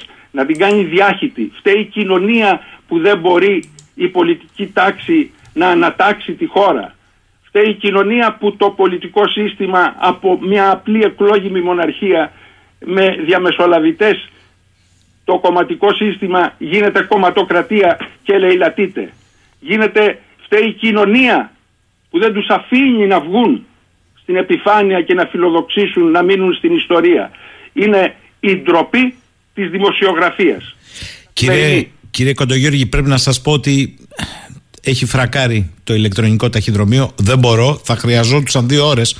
Επιλέγω όμως 2 ζητήματα που θέτουν οι ακροατές. Ο φίλος ο Νικόλας θα μπορούσε με 1-2 παραδείγματα, ενδεχομένως και λεπτομέρειές τους, να μας πει ο κύριος Κοντογιώργης τι είναι το δίκαιο της ανάγκης που πολλές φορές επικαλείται στις ομιλίες του και πώς μπορεί να οδηγήσει σε δημοκρατία και σε συμμετοχή των πολιτών στην άσκηση της εξουσίας, και συνεχίζει να πιστεύει πως το σύστημα έχει κάποιο διακόπτη αυτοκαταστροφής που μπορεί να τον ενεργοποιήσει με το να θεσμοθετηθεί η συμμετοχή των πολιτών στην εξουσία. Είναι εφικτό με ειρηνικό τρόπο να πάμε προς τα εκεί? Αυτό είναι το ένα. Και το δεύτερο ερώτημα είναι, την ώρα που περιγράφει τη δική μας ελίτ, μπορεί να μας πει, η τουρκική ελίτ έχει συνείδηση εθνική? Αν ξεκινήσω από το τελευταίο, θα πω ότι η τουρκική ελίτ στον κύριο κορμό της έχει όχι μόνο εθνική συνείδηση, αλλά και εθνική συνείδηση η οποία δεν διστάζει να αντιμάχεται τον ίδιο τον εαυτό της. Ξέρετε, η κεμαλική εθνική ταυτότητα οικοδομήθηκε ευρέως εναντίον του Ισλάμ. Δεν έχουμε ακόμα αντιληφθεί ότι η παρουσία του Ερντογκάν δεν έρχεται αντιμέτωπη με το πρόταγμα του Κεμάλ. Αντιθέτως, ενσωματώνει το Ισλάμ στον κεμαλισμό. Αυτό είναι το μέγιστο εθνικό δημιούργημα για την πλευρά της Τουρκίας του Ερντογκάν. Από εκεί και πέρα τα υπόλοιπα είναι προς συζήτηση. Εάν έρθουμε όμως στην περίπτωση του δικαίου της ανάγκης, προσέξτε, η απόγνωση κινητοποιεί τη σκέψη όταν αυτή είναι εγκατεστημένη, βαθιά ριζωμένη στο σπήλαιο της αλωτρίωσης που της δίδαξαν οι ηγεμόνες της. Η απόγνωση σημαίνει όταν φτάνει κανείς στο στάδιο της εξαχρίωσης, της εξαθλίωσης και δεν έχει να δώσει πολλά πράγματα ή να περιμένει πολλά πράγματα. Άλλοτε όταν επικρατούσε ο παλαιός φιλελευθερισμός, οι σφιγμομετρήσεις της κοινής γνώμης απέβλεπαν στο να δουν, παραδείγματος χάρη στις ΗΠΑ, σε ποιο βαθμό ικανοποίησης βρίσκεται η κοινωνία απέναντι στο σύστημα. Σήμερα το ζητούμενο δεν είναι αυτό. Είναι σε ποιο βαθμό οι κοινωνίες μπορούν να αντέξουν και να μην εξεγερθούν. Άρα σε πόσο βαθιά κάτω μπορούμε να την πάμε χωρίς να αμφισβητηθεί δυναμικά πια το σύστημα. Οι ίδιοι αυτοί που είναι ηγεμόνες σήμερα παράγουν τα αντισώματά τους. Δηλαδή όταν βλέπουν τις κοινωνίες ως μυρμήγκια, οι κοινωνίες κάποια στιγμή θα αντιδράσουν και θα τους πάρουν φαλάγγι. Θα σας το πω με το παράδειγμα το οποίο ισχύει και είναι εν εξελίξη. Σήμερα οι αστικές ελίτ πρώτον έχουν μετασχηματιστεί, δεν είναι η βαριά βιομηχανία μέσα στη χώρα και ούτω καθεξής, είναι το διεθνές χρηματοπιστωτικό και άλλο κεφάλαιο, οι διεθνείς των αγορών όπως λέω. Αυτές λοιπόν δημιουργούν τους όρους της μετάβασης στο μέλλον και συγχρόνως το ελέγχουν, τεχνολογία και πολλά άλλα. Οι κοινωνίες τι κάνουν? Οι κοινωνίες βαθιά βυθισμένες σε αυτό που τους δίδαξαν οι ηγεμόνες παραμένουν έγκλειστες στο 18ο αιώνα. Επικαλούνται το διαφωτισμό. Τι λέει ο διαφωτισμός, τι λένε οι κοινωνίες σήμερα? Ότι πρέπει να διασώσουν το μισθό τους με όρους εξαρτημένης εργασίας, πρέπει να μπορούν να διαδηλώνουν και πρέπει εν πάση περιπτώσει να έχουν ένα ιδιωτικό περιβάλλον το οποίο να τους επιτρέπει να αυτοδημιουργούν. Θεσμικά τι ζητάνε οι κοινωνίες? Τίποτε απολύτως. Απουσιάζει τι από τις κοινωνίες? Αυτό που θα τις φέρει στο μέλλον. Δηλαδή η πολιτική ελευθερία και η κοινωνική ελευθερία. Γιατί θα τους φέρει η κοινωνική και πολιτική ελευθερία και όχι απλώς η ατομική? Μα πολύ απλό. Διότι όπου είναι κανείς ελεύθερος δεν μπορεί να εξουσιάζεται από κάποιον άλλον. Άρα εάν οι κοινωνίες προτάξουν την πολιτική ελευθερία, δηλαδή να μπουν στο πολιτικό σύστημα, τότε τα πράγματα θα αλλάξουν. Διότι οι κοινωνίες θα καθορίζουν τι κερδίζει η διεθνής των αγορών, τι διαμοιράζεται με την κοινωνία, ποιο είναι το καθεστώς της, ποιος αποφασίζει για την τεχνολογία και την εξέλιξή της, για το επίπεδο διαβίωσης και όλα, για την προσωπική της ελευθερίας. Λοιπόν, εδώ είναι αντιμέτωπη η κοινωνία με μια ιδεολογία που λέει όχι, όπως είναι τα πράγματα, θα διαδηλώνουμε. Λοιπόν, διαδηλώνουμε, μετά επιστρέφουμε στο σπίτι μας και τι κάνουμε? Ακούμε στην τηλεόραση αυτά τα οποία θέλει η κυβέρνηση και γύρω από την κυβέρνηση συγκατανευσιφάγει. Το ίδιο γίνεται σε όλο τον κόσμο. Ποια είναι η διαφορά όμως? Ότι στον υπόλοιπο κόσμο ακόμα, δηλαδή στη Δύση, τα πράγματα δεν έχουν φτάσει σε βαθμό εκτραχυλισμού που σημαίνει εν προκειμένου να επιστρατευθεί το μυαλό των ανθρώπων με το δίκαιο της ανάγκης να σκεφτούν διαφορετικά. Οριακά σε κάποιες χώρες όπως η Γαλλία ψιλοσκέφτονται. Κάτι με όρους διαδηλώνουν, με όρους αμφισβήτησης, αλλά πώς θα γίνουν αυτοί πρόεδροι αντί για τον Μακρόν σήμερα, για κάποιον άλλον αύριο. Στην Ελλάδα όμως τα πράγματα είναι διαφορετικά. Διότι δεν περιμέναμε τη διεθνή των αγορών για να οδηγήσει σε αυτή την λαιλασία και στον εκμηδενισμό ουσιαστικά του ελληνικού κόσμου που βρίσκεται σήμερα και στην απαξίωση. Το διαπράττει αυτό το κράτος από την ώρα που συγκροτήθηκε. Διότι είναι ξένο σώμα το οποίο λατρεύει, έχει κάνει τους ηγεμόνες του, το πολιτικό προσωπικό, τις πολιτικές και πνευματικές ελίτ να λατρεύουν το βιαστή τους και δεν αποδέχονται αυτό που στοιχειοθετεί η έννοια της προόδου στον ελληνικό κόσμο και στην ελληνική κοινωνία. Το κακό ξέρετε ποιο είναι? Ότι έχει καταλήξει ένα μεγάλο μέρος της ελληνικής κοινωνίας, εκτός του ότι είναι καθολικά σχεδόν αλωτριωμένη με την ιδέα ότι το πολιτικό σύστημα είναι δημοκρατία και αντιπροσώπευση, αλλά έχει καταλήξει στο ότι εμείς εκλέγουμε, άρα εμείς φταίμε. Δηλαδή η αυτοενοχοποίηση. Εμείς δηλαδή φταίμε που δεν μπορούμε να φέρουμε πίσω τον Πρωθυπουργό Μητσοτάκη, χθες τον Πρωθυπουργό Τσίπρα, ή να βάλουμε έναν άλλον της δικής μας βούλησης και όχι του κομματικού σωλήνα και πέραν αυτού των συγκατανευσιφάγων Πρωθυπουργό. Αυτό είναι το κεντρικό ζήτημα. Και προσέξτε, έχω δει πολλές φορές να επικαλούνται το άρθρο 120 για να δείτε το βαθμό της άγνοιας και της αλωτρίωσης που διακατέχει πολλοί κόσμος σε αυτή την ελλαδική κοινωνία. Τι λέει το 120? Ότι οφείλει ο κάθε πολίτης να προστατεύει το παρόν πολιτικό σύστημα της εκλόγιμης μοναρχίας. Άρα λέτε αφοπλισμένος ουσιαστικά. Όχι μόνο είναι αφοπλισμένος. Και όχι κυρίαρχος όπως αισθάνεται ότι είναι. Η ζήτηση που κάνουμε τώρα, κύριε Σαχίνη, που μιλάμε για την μη δημοκρατική και αντιπροσωπευτική υπόσταση του παρόντος πολιτικού συστήματος, που αμφισβητούμε το δημοκρατικό του χαρακτήρα, που λέμε ότι ενδεχομένως εμείς θέλουμε αντιπροσώπευση ή δημοκρατία, εμείς είμαστε εκτός συνταγματικής νομιμότητας. Μπορεί δηλαδή ο κύριος Ντογιάκος δεν τον παίρνει κοινωνικά, αλλιώς θα το είχε κάνει. Το κρατώ φάκελο, σημειώνω, από το παρελθόν. Υπάρχουν ιστορικά προηγούμενα. Δεν είναι τωρινός ο κύριος Ντογιάκος. Λοιπόν, θα μπορούσε κάλλιστα να παρέμβει και να ασκήσει δίωξη εναντίον μας. Τώρα ψάχνει, όπως είδαμε, και δίνει εντολές να ελεγχθούν όλοι.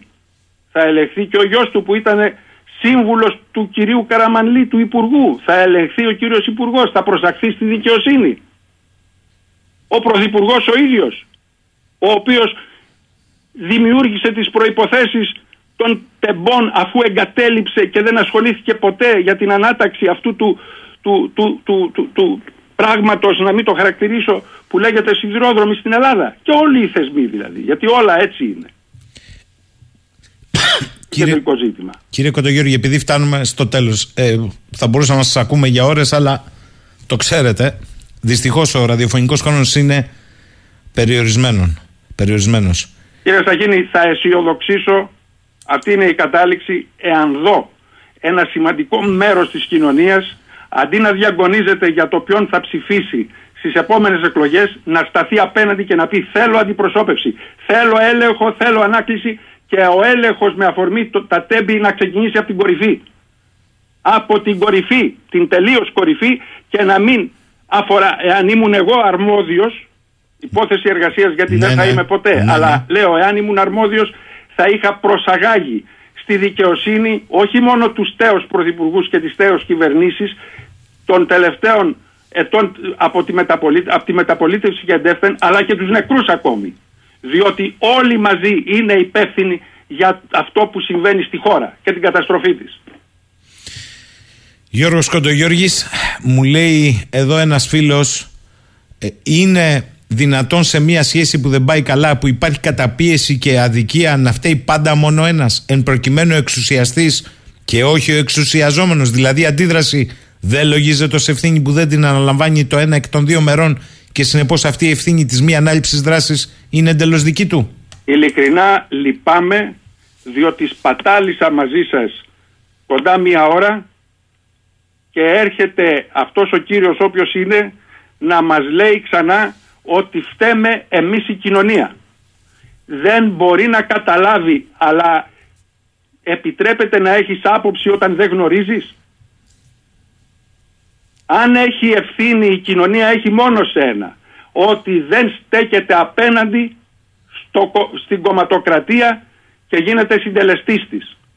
Όχι για τα πεπραγμένα της κομματοκρατίας. Για τα πεπραγμένα της κομματοκρατίας φταίει η κομματοκρατία, δηλαδή οι συντελεστές της. Αυτό το κράτος. Και ένα μήνυμα που το κράτος. Άρα πρέπει να εθνικοποιήσουμε το κράτος. Και εθνικοποίηση του κράτους σημαίνει να το προσδέσουμε στην κοινωνική συλλογικότητα, που θα είναι θεσμός και θα αποφασίζει, και όχι σε αυτούς που είναι μέλη του κομματικού σωλήνα και αποφασίζουν σε πρώτο και τελευταίο βαθμό εναντίον της κοινωνίας. Θέλω να σας διαβάσω ένα μήνυμα του φίλου του Νικόλα από τη Γερμανία. Συγκλονιστικός Κοντογιώργης, τόσες πολλές τραγικές αλήθειες σπάνια μπορούν να ακουστούν. Σε παρακαλώ πολύ να του μεταφέρεις τα σέβη μου. Ακούμε μία παρέα εδώ στη Γερμανία, Έλληνες, και κουνάμε το κεφάλι επιδοκιμαστικά, αλλά ταυτόχρονα μουτζωνόμαστε για τις επιλογές μας. Με ρωτάει και ένας φίλος, ο Δημήτρης. Ο Δημήτρης λέει: είμαι μόλις 20 ετών. Δηλαδή, κύριε Κοντογιώργη, μου συνιστάτε να απέχω από τις εκλογές? Συνιστώ να σταθεί απέναντι στην κομματοκρατία και να μην γίνει συνένοχος σε αυτό που θα γίνει. Γιατί όποιος και να βγει στις επόμενες εκλογές, να ξέρει ότι θα κάνει τα ίδια. Κανείς από αυτούς που καλεί το κομματικό σύστημα δεν μπορεί να υπερβεί τον εαυτό του, να υπερβεί και να ανασυγκροτήσει το κράτος και όλη την δημόσια ζωή για να πάρει την Ελλάδα και να τη μεταφέρει στο μέλλον. Δηλαδή να σκεφτεί με τους όρους της ελληνικής κοινωνίας και όχι της ιδιοτέλειας των συγκατανευσιφάγων που τυλιμμένονται. Άρα λοιπόν το ζητούμενο είναι πώς θα αντιτάξει απέναντι σε αυτό που έρχεται την βούλησή του να αλλάξει το σύστημα και όχι πώς θα γίνει μέρος του. Στο τέλος το να ψηφίσεις δεν θα αλλάξεις τίποτε. Το να μην ψηφίσεις όμως δεν θα είσαι συνένοχος. Δεν θα έχω το δικαίωμα να σου πω τι ψήφισες, αντιπολίτευση, τα ίδια κάνει. Τι ψήφισες, κυβέρνηση, τα ίδια κάνει. Άρα λοιπόν είσαι συνένοχος. Να διαδηλώσουν στους δρόμους αν θέλουν να κατέβουν στους δρόμους και να ζητάνε αλλαγή πολιτικού συστήματος. Να γίνουν εντολής και οι πολιτικοί εντολοδόχοι. Αφού δεν μπορούν οι ίδιοι να υπερβούν τον εαυτό τους και το καθεστώς που τους έφερε, δεν θέλουν, για να γίνουν ηγέτες μεγάλοι και να αφήσουν το στίγμα τους στην ιστορία, ας τους εξαναγκάσει η κοινωνία να το πράξουν. Κύριε Κοντογιώργη, σας ευχαριστώ θερμά για τη σημερινή συνομιλία. Έχει φρακάρει το ηλεκτρονικό ταχυδρομείο. Αυτό κάτι λέει. Καλή σας ημέρα από το Ηράκλειο. Να είστε καλά. Καλή ημέρα και από μένα. Ευχαριστώ. Λοιπόν, και με τον κύριο Κοντογιώργη φτάσαμε στο τέλος για σήμερα. Πάρα πολλά μηνύματα. Καλημέρα σε όλους.